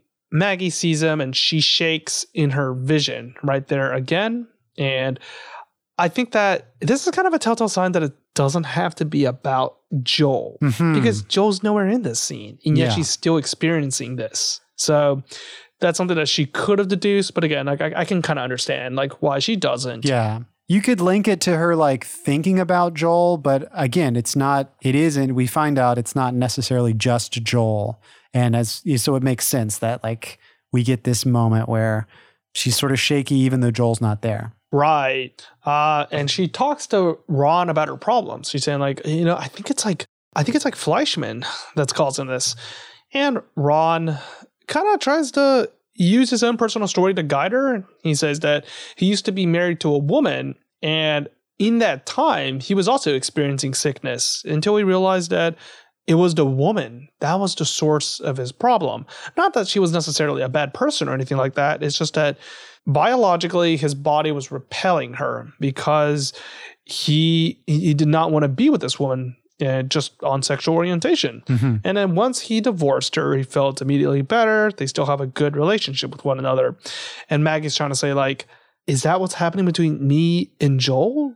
Like because we're out of sync? Like Joel's treating me too nicely. That's not part of the natural order. Are you saying that like even nature's rebelling against us?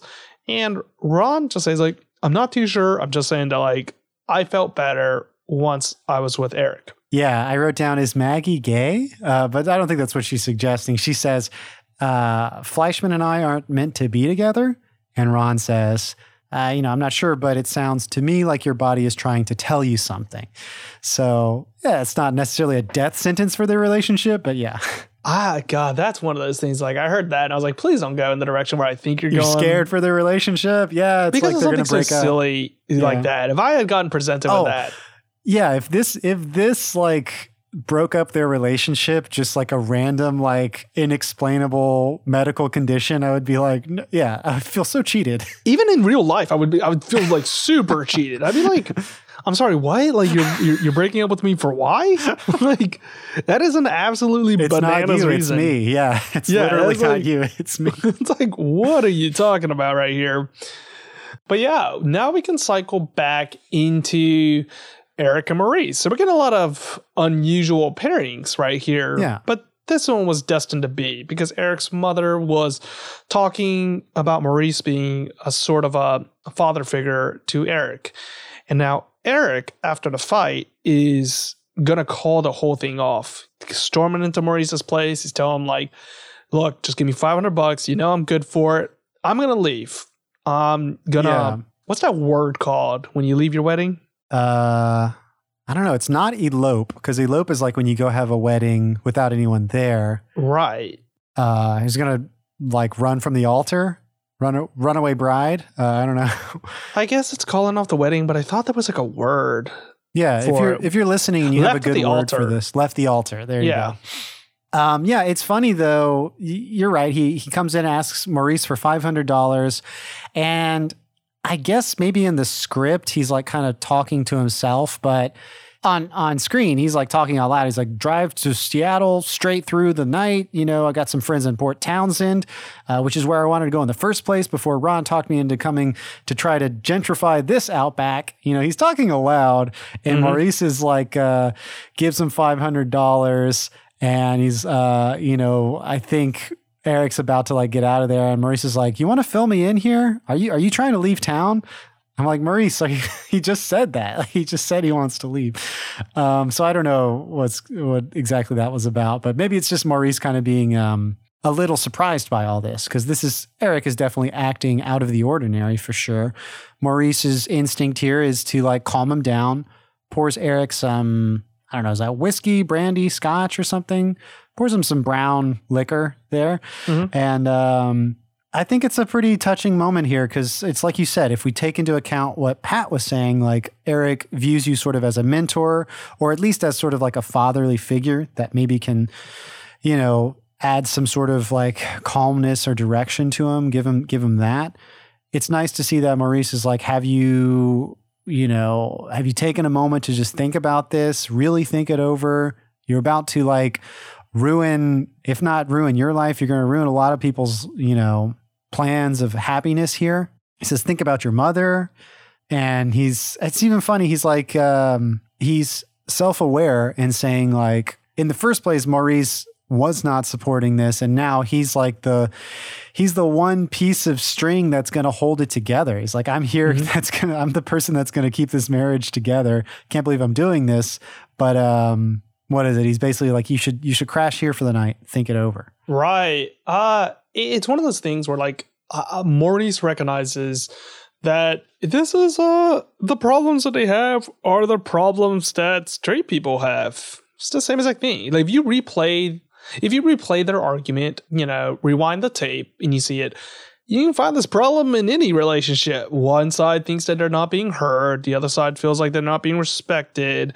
It's a common thing. So like Maurice recognizes this. He's like, I don't know anything about like the extreme details of your relationship, but I've seen this in like other relationships and it's super common. And what you got to do is like you just got to calm down. You just got to meet them eye to eye. You got to talk it out. You know, communication. Mm-hmm. That's the thing for every relationship. So Maurice is kind of like slowly realizing starting that, to like, see. It's like Yeah, this it's is like- just normal. This is like everyone else. Yeah, it's just like isn't it like some special weird thing? It's like it's the same BS that you got to deal with in other weddings, and he's doing the same thing where like a, a bride or a groom would be annoyed and be like, "I'm leaving town, like I'm worst mistake of my life." It's the same language choice. Maybe Maurice's love language is not intimacy, or like you know, what I'm trying to say is like he doesn't. Anytime he sees like Ron and Eric intimate, he's like disgusted by them. But then when he sees them fighting, he's like, oh yeah, this is just like a normal relationship, a normal loving relationship. Which in the end, it's like yeah, that's like a mature relationship, has problems, but like they deal with them together. You know, Right. It's like he sees like the love may not be the same, but the conflicts are the same. Right, that's I, guess, guess, that's yeah. where we can find common ground, and I'm gonna talk to him, and he's you know really nice about it. You know, props to Maurice. Props to Maurice for like I love that. yeah, realizing what's happening here, him stepping in, him saying the right answers. He's not providing like the the silver bullet. He's just saying like, look, I'm just going to offer you a place to stay and a place for you to calm down so you can collect your thoughts. I love this. Yeah, it definitely feels very comforting for Maurice here. I love the idea of like before his wedding night, Eric is going to crash here at Maurice's, collect his feelings, and, you know, be stronger for it on the next day. And uh, what happens? Let's see. I'm trying to see what might happen next with Joel and Maggie. Yeah, I, this is at. Is this at the wedding, um, or is this before? Because I have a scene where Joel is like looking around for Maggie. She's dressed up in that like hat. That it just reminds me of um, Mary Swanson from Dumb and Dumber. If you remember, like the dream sequence that he has of Mary Swanson, she's got like a hat like that. I, I don't know what that style is called. Um, no, you're you're right. This is pretty much like the last thread of their plot line right here, which is at Ron and Eric's wedding.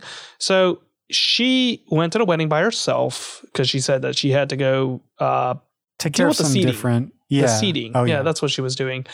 Uh, Joel meets her at the wedding, and immediately she starts getting like these visions, or like she's freaking out because she's seeing Joel, and she's thinking like, I gotta like do something about this relationship between me and Joel. It's not natural. And then we go through the wedding itself, which we'll talk about once we get back to Ron and Eric.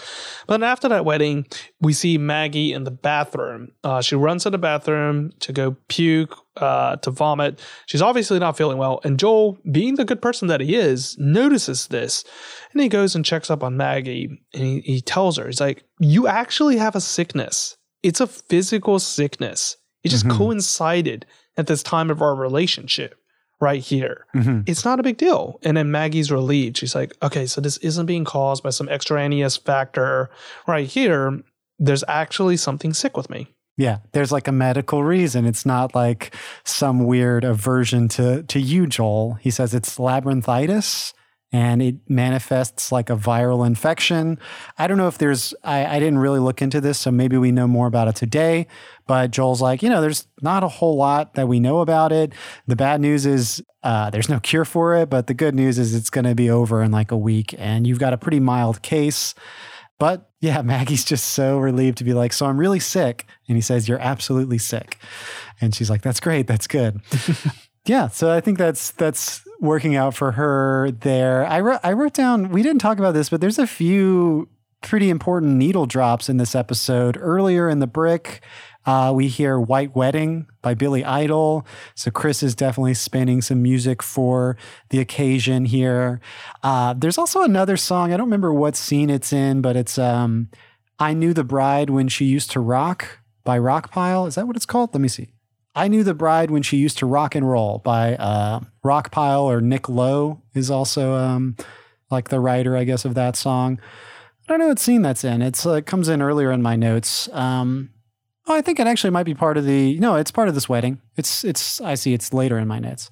And also, I don't know if you noticed this, but there's that uh, Chuck Berry song from Pulp Fiction. You never can tell. They play that during the wedding. Yeah. And I was like, is it possible that Tarantino saw this episode of Northern Exposure and put this in Pulp Fiction? Because this episode predates the release of Pulp Fiction. But I read also online that Pulp Fiction wrapped, um, you know, before this episode was even shot. So it's possible that while they were editing it, they chose this song, like, you know, after the fact. But mm-hmm. Something tells me they probably like had the song chosen when they were shooting the movie. Uh, I don't know. It's possible that Tarantino saw this episode while editing Pulp Fiction and was like, yeah, I should put this song into that famous scene where they're dancing uh, the jitterbug contest or whatever it is. But no, yeah, uh, I guess unlikely that Northern Exposure influenced, but they were kind of tapping the same. Uh, what is that? Like the same inspiration there for that song, right? Yeah, no, I agree. I think there's a lot of uh, a lot of neat songs that are to be done here. I think Chris is doing a good job. And speaking of Chris, he's also officiating the wedding between Ron and Eric. Yeah, did it? Did he mention that earlier in the episode that he's going to be officiating it? Or, I mean, I guess we could assume it's Northern Exposure he would do it, but I'm like, yeah, oh, he's officiating. I think like, I think like the very first scene when he's on the radio. Probably so. He yeah. says something to the tune of like, that. I gotta select, I gotta like find the music. What what type of thing do you think they like? So he talks about that. But yeah, we get to the um, officiating of the wedding, and I think that we uh, we have a soundbite for that, right? Yeah, let me play that here. This is uh, obviously we played um, Chris getting everyone together for the vows, I guess, or the marriage ceremony. You call that marriage vows, I guess. Yeah. And then uh, yeah, so then we have this here. I'll play the soundbite of the wedding vows. Ron, will you have Eric to be your spouse to Love him, comfort him in sickness and in health. Stick it out till the fat lady sings. I will. Eric, how about you? I will. Excellent. Let's go for the gold. Above you is the sun and sky, below you the ground. Like the sun, your love should be constant, like the ground, solid. You both cool with that? We are. In that case, I now pronounce you married. Yeah, I like it. It's simple to the point and also pretty like informal because he's like, he'll sort of like relate their love to the sun and the earth. And he's like, Are you cool with that? and the response also is pretty funny, like in unison, kind of deadpan in a way. Right. And it's important that they're referencing the earth because of the title of the episode. I also think right. that maybe this title is uh we'll get to it at the very end of the episode, but I think it's maybe uh, hinting at sort of like a change in, um, I don't know, like a change in our outlook. Like this is supposed to be a progressive idea in the early 90s. As I said, I think this is the second depiction of a gay marriage uh, on TV, like ever. I think before this, there was a TV show. Uh, called Roc, R O C. Mm-hmm. And there's a 1991 episode called Can't Help Loving That Man. That was the very first gay marriage uh, that I could find, you know, looking online on television. So, um, you know, a few years later, we have this episode, and maybe the title, I guess, is referring sort of like a change in our beliefs. I guess I don't know. Yeah, I think it kind of plays into that. I'm looking at this in the year 2022, so I have a little bit more hindsight to back me up on this. but I think that when you think of the Earth moving, you think that that's a very significant thing. But really, whenever the Earth moves, it uses its tectonic plates to shift. And tectonic plates only shift about like an inch or so, give or take, every year. So it's actually a very slow but steady change that's natural. Mm. It's fine to have this change. So we can see this uh, play throughout the relationship between Joel and Maggie. It's fine that their relationship is escalating in this manner. It's a slight shift and Maggie feels lost and confounded whenever it does shift, but it's okay. Like it's okay for the tectonic plates to move in the same way that Ron and Eric are causing the earth to shift with this marriage uh, between two genders that was you know, it, it, just wasn't heard of back in that day. But mm-hmm. you got to take very slow but steady changes in order to change the entire operation. And I think that's kind of what the title of the episode is going with, with the Earth shifting. Yeah, I definitely like that. It's like the idea of an earthquake is shocking kind of scary, but it's a natural thing as you just explained. And i guess if you're right like the the tectonic plates are only shifting just a little bit and they're maybe constantly doing that ever so slightly. So this is just natural like you know it's not something uh, especially if we look at the very last moment of the episode uh, something that seems pretty startling um, definitely like a very northern exposure move but uh, it's just uh, Joel and Maggie kind of hanging out, and the camera starts like shaking wildly. There's an actual earthquake, and I think it's pretty cool. Like they're like, "Whoa, this is an actual earthquake," and um, the camera fades to, or the screen fades to black, and we actually see David Chase, executive producer. We can still hear the audio of the earthquake. And Joel's like, Should we get under a table or something? And Maggie says, An earthquake, what a relief, which I think is cool. You know, obviously, like her sickness, you know, it's like, it's not just me being sick right now. This is like actually happening. And also just the fact that, you know, we don't necessarily need to be afraid that when we come back next week on Northern Exposure, all of the characters are dead. No, that's not like we're not afraid of this earthquake. Uh, and Maggie, her expression there totally fulfills that idea of like, it's like there's nothing to be worried about the earth moving, you know? Yeah. And a status quo is being shaken up. Exactly. Yeah. This actually reminds me of the ending of a movie, uh, Shortcuts, which came out the year before this, 1993. Mm-hmm. It's a Robert Altman movie. Spoiler alert, it ends with like, a, a, big earthquake happening. Like it's a story with a large ensemble cast, and then sort of they're all brought together at the end because this earthquake happens uh, in each of the stories. You know. Oh wow! I wonder if that had any effect on uh, the writer here, because this movie is somewhat recent. It was like '93, so it came out the year before this episode. Um, so maybe, maybe you wanted to have a similar ending. I don't know. Hmm. Okay, that's really interesting. All right, Charles. So now's the point where we're going to bring on our guests. We mentioned at the top of the episode that we've got the Subtextual podcast on this episode. Once again, I just want to shout them out.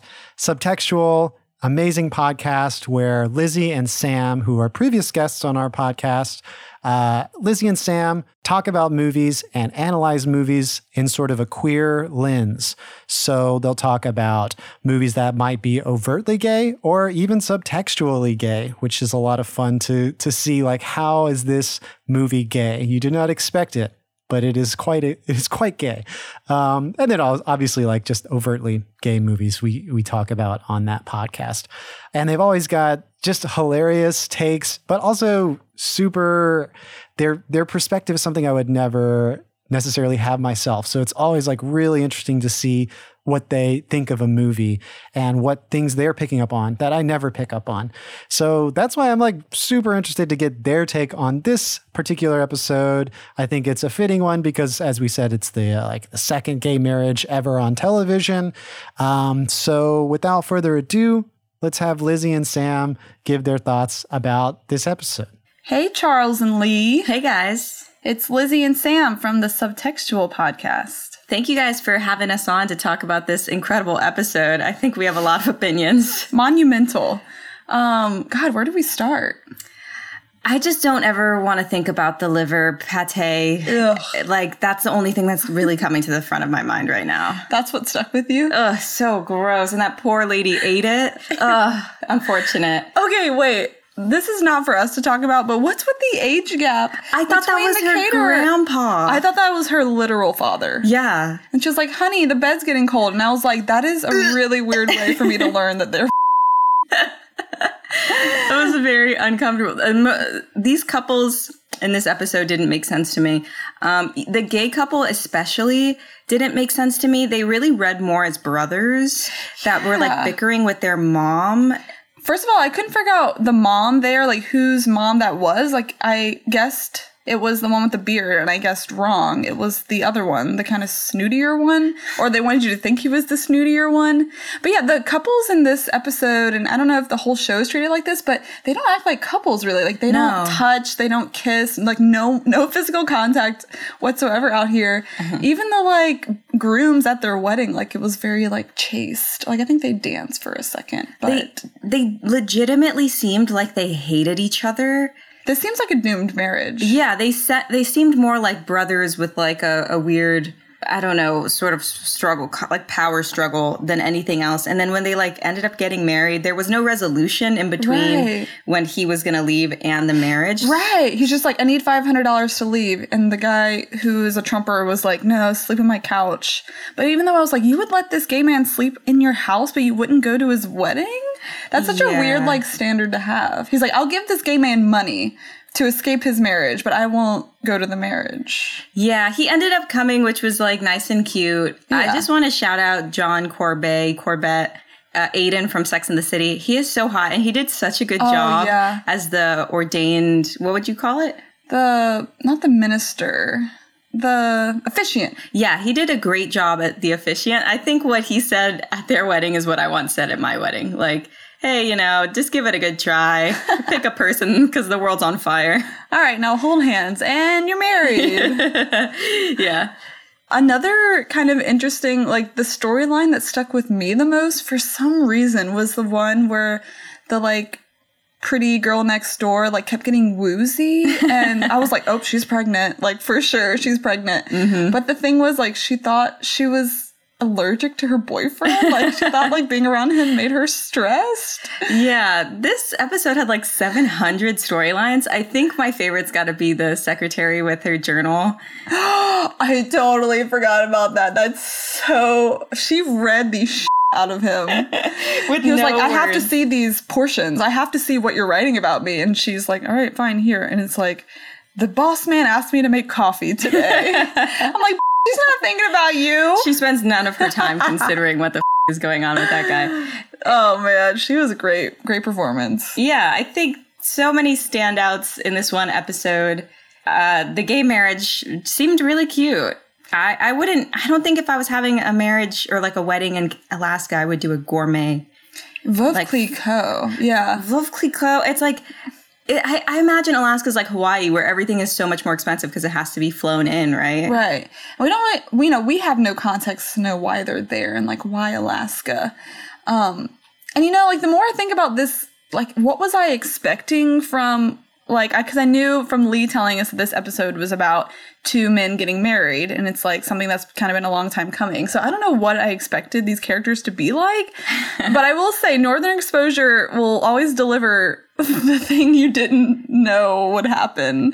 Like no one acted in any way i would have guessed. So no. there's something to be said about that. It was not yeah. stereotypically gay which is like you know there's some points there. Yeah i expected it to be like the gay couple was perfect and and well maintained and in love yeah, like, and sappy and cute. exactly. But they were like i hate you. And my mom hates me complicated yeah um i would be curious to watch the episode like immediately after this just to know how their first few days of the honeymoon went um, so Lee, if you could throw me that link, that'd be cool. Yeah. You got us, right? Yeah. I, I think there's a million more things to be said, but I, I honestly don't even know where to put them in my mind right now. We'll leave that to y'all.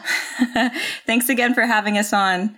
Bye. Bye. All right, that was Lizzie and Sam's thoughts on the episode right there. Very interesting. Um, I think the very first thing that I want to talk about from their thoughts is that they thought it was really strange that there wasn't any intimacy or physical contact mm-hmm. between them, I want to say that it's probably written by the network. At mm, the time that it was yeah. airing, they were probably like, okay, we'll let you do this, you know, this little plot line right here, but for like, you know, standards and regulation, we're not gonna, we're not gonna show any sort of contact, any intimacy right here.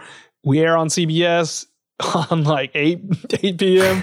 prime time. We are not showing this. This is 1994.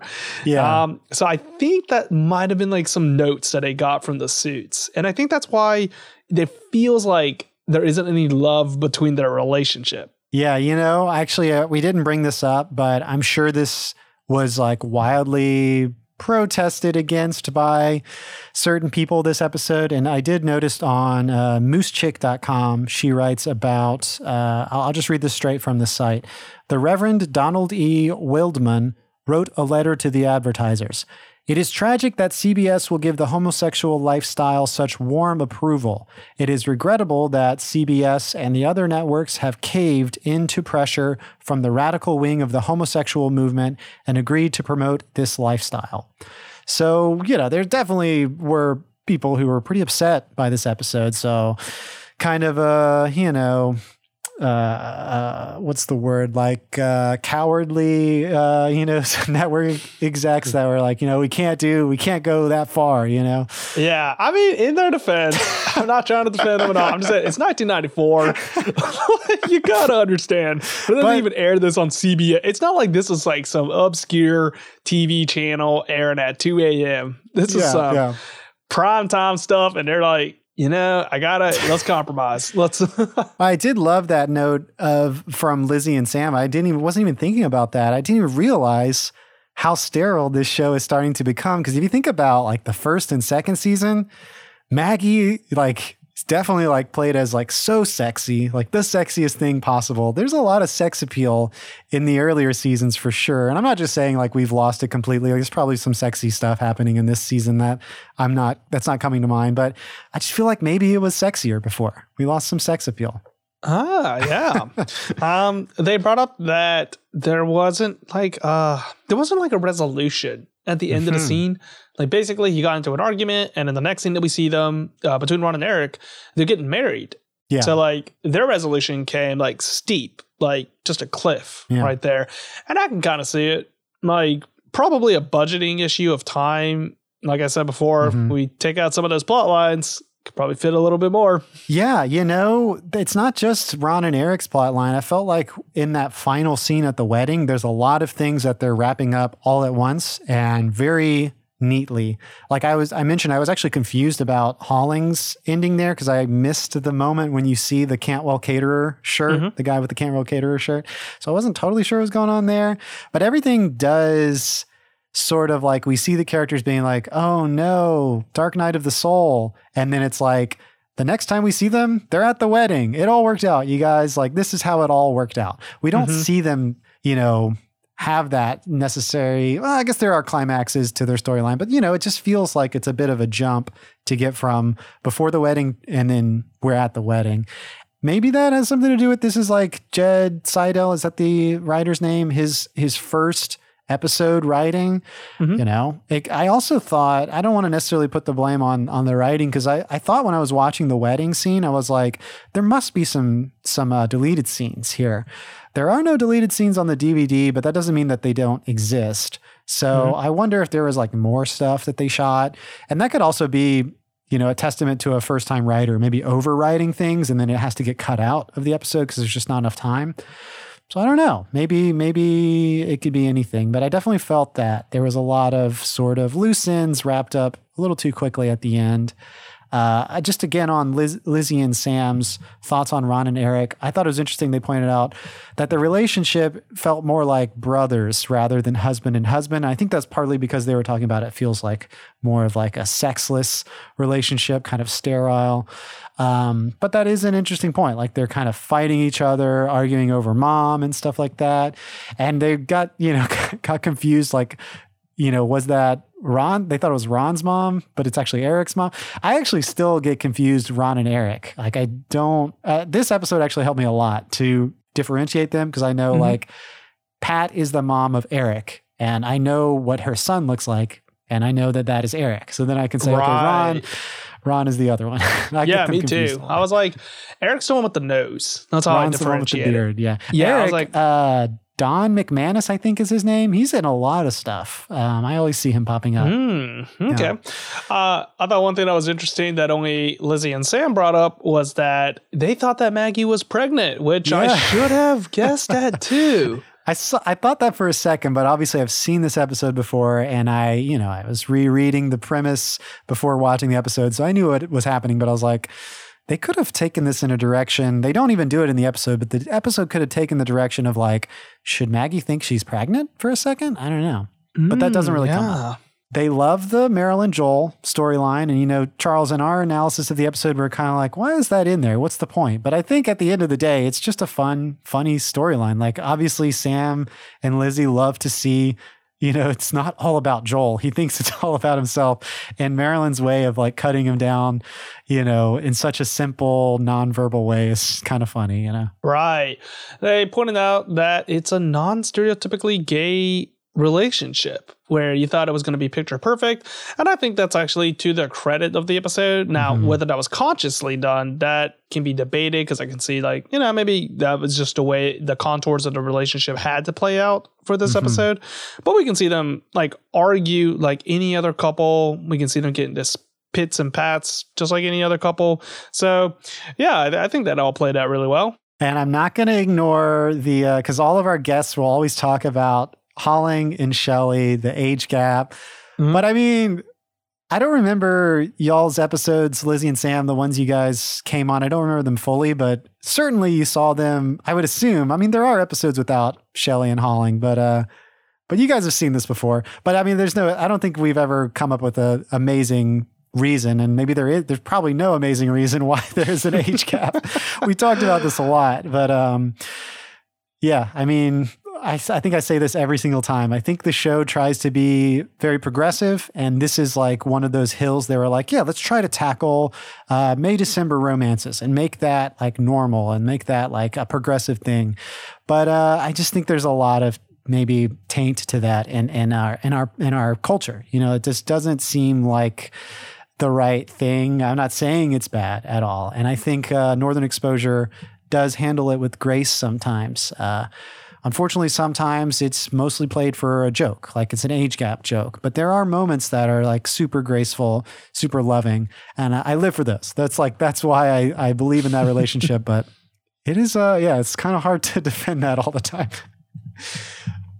Uh, well, finally, before we wrap it up, the very first one of the very first things they point out that liver pate. We didn't talk about this, Charles. Do you like liver? Ah, uh, hand to God, I don't think I've ever had liver. I have definitely tried it, uh, you know, a few times. My mom used to cook it, I guess, for its nutritional value. I guess it's like very high in iron. And God, the smell of liver cooking is worse than the taste. I just don't like that. I remember uh, that TV show Doug, where like mm-hmm. uh, Doug always hated liver and onions, but then when he finally tried it, he was like, "Oh, this is actually pretty good." It's too the texture is like dense and the taste is kind of bloody and irony. Even like pate, I'll, I'll anytime there's like chopped liver, I'll I'll grab a cracker and I'll try it. I like to taste it, you know, to to test it out every once in a while, but I don't ever really see myself finishing a lot of it. Like I'll definitely have it, but I, it's not something. Um, it's not. I, I guess oysters is another thing like that. But with oysters, I could eat a lot of oysters, but it is something mm-hmm. where like I couldn't eat a lot, a lot of oysters. There comes a limit, but yeah, I don't know. I think that my knowledge of liver and liver and onions comes from I want to say it's Garfield, like the comic strip. Oh, yeah. I think Garfield had.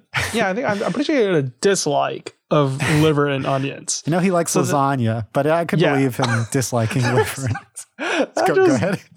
Was like a tweet that I saw yesterday where it was like, it was like, uh, point of view, I am Garfield's vet. You've been feeding him what? Yeah. but anyway, yeah, I think that that's the only time I've really heard about liver and onions. It's not something that's like really done in Chinese cuisines uh, when I was growing up. Do they so, have, is liver a thing though? Is liver a thing like chicken livers or? Not really. I I mean, if it is, it's just something just my parents just did not cook. Like that's yeah. just uh and we definitely weren't gonna be cooking that in like, you know, elementary school up to high school, whenever you're eating lunch. I'm gonna serve you that. so yeah. yeah, I just never really had liver. Yeah. Well, hey, I really, I really enjoyed y'all's takes, uh, Lizzie and Sam. Definitely hit on so many things that we didn't even touch on in our episode. So it's really refreshing to be able to like re like talk about it again with all these new points. Thanks for watching it. Thanks for having us on your pod. By the way, listener, if you liked listening to Lizzie and Sam, obviously go check out Subtextual Podcast anywhere you get your podcasts. And you can hear us. I think if you're listening to this the day this episode is released, you can hear us on their podcast talking with them about the movie Happy Together by one of my favorite filmmakers, Wong Kar Wai. Uh, yeah, it was just such fun talking with them, talking about that movie. Yeah, it's such a good movie. So, uh, yeah, definitely don't sleep on subtextual. Okay, Charles, as Lizzie was saying, she wants to know what will happen in the next episode of Northern Exposure. Something tells me we probably won't see Ron and Eric in the very next episode of Northern Exposure, but I don't know.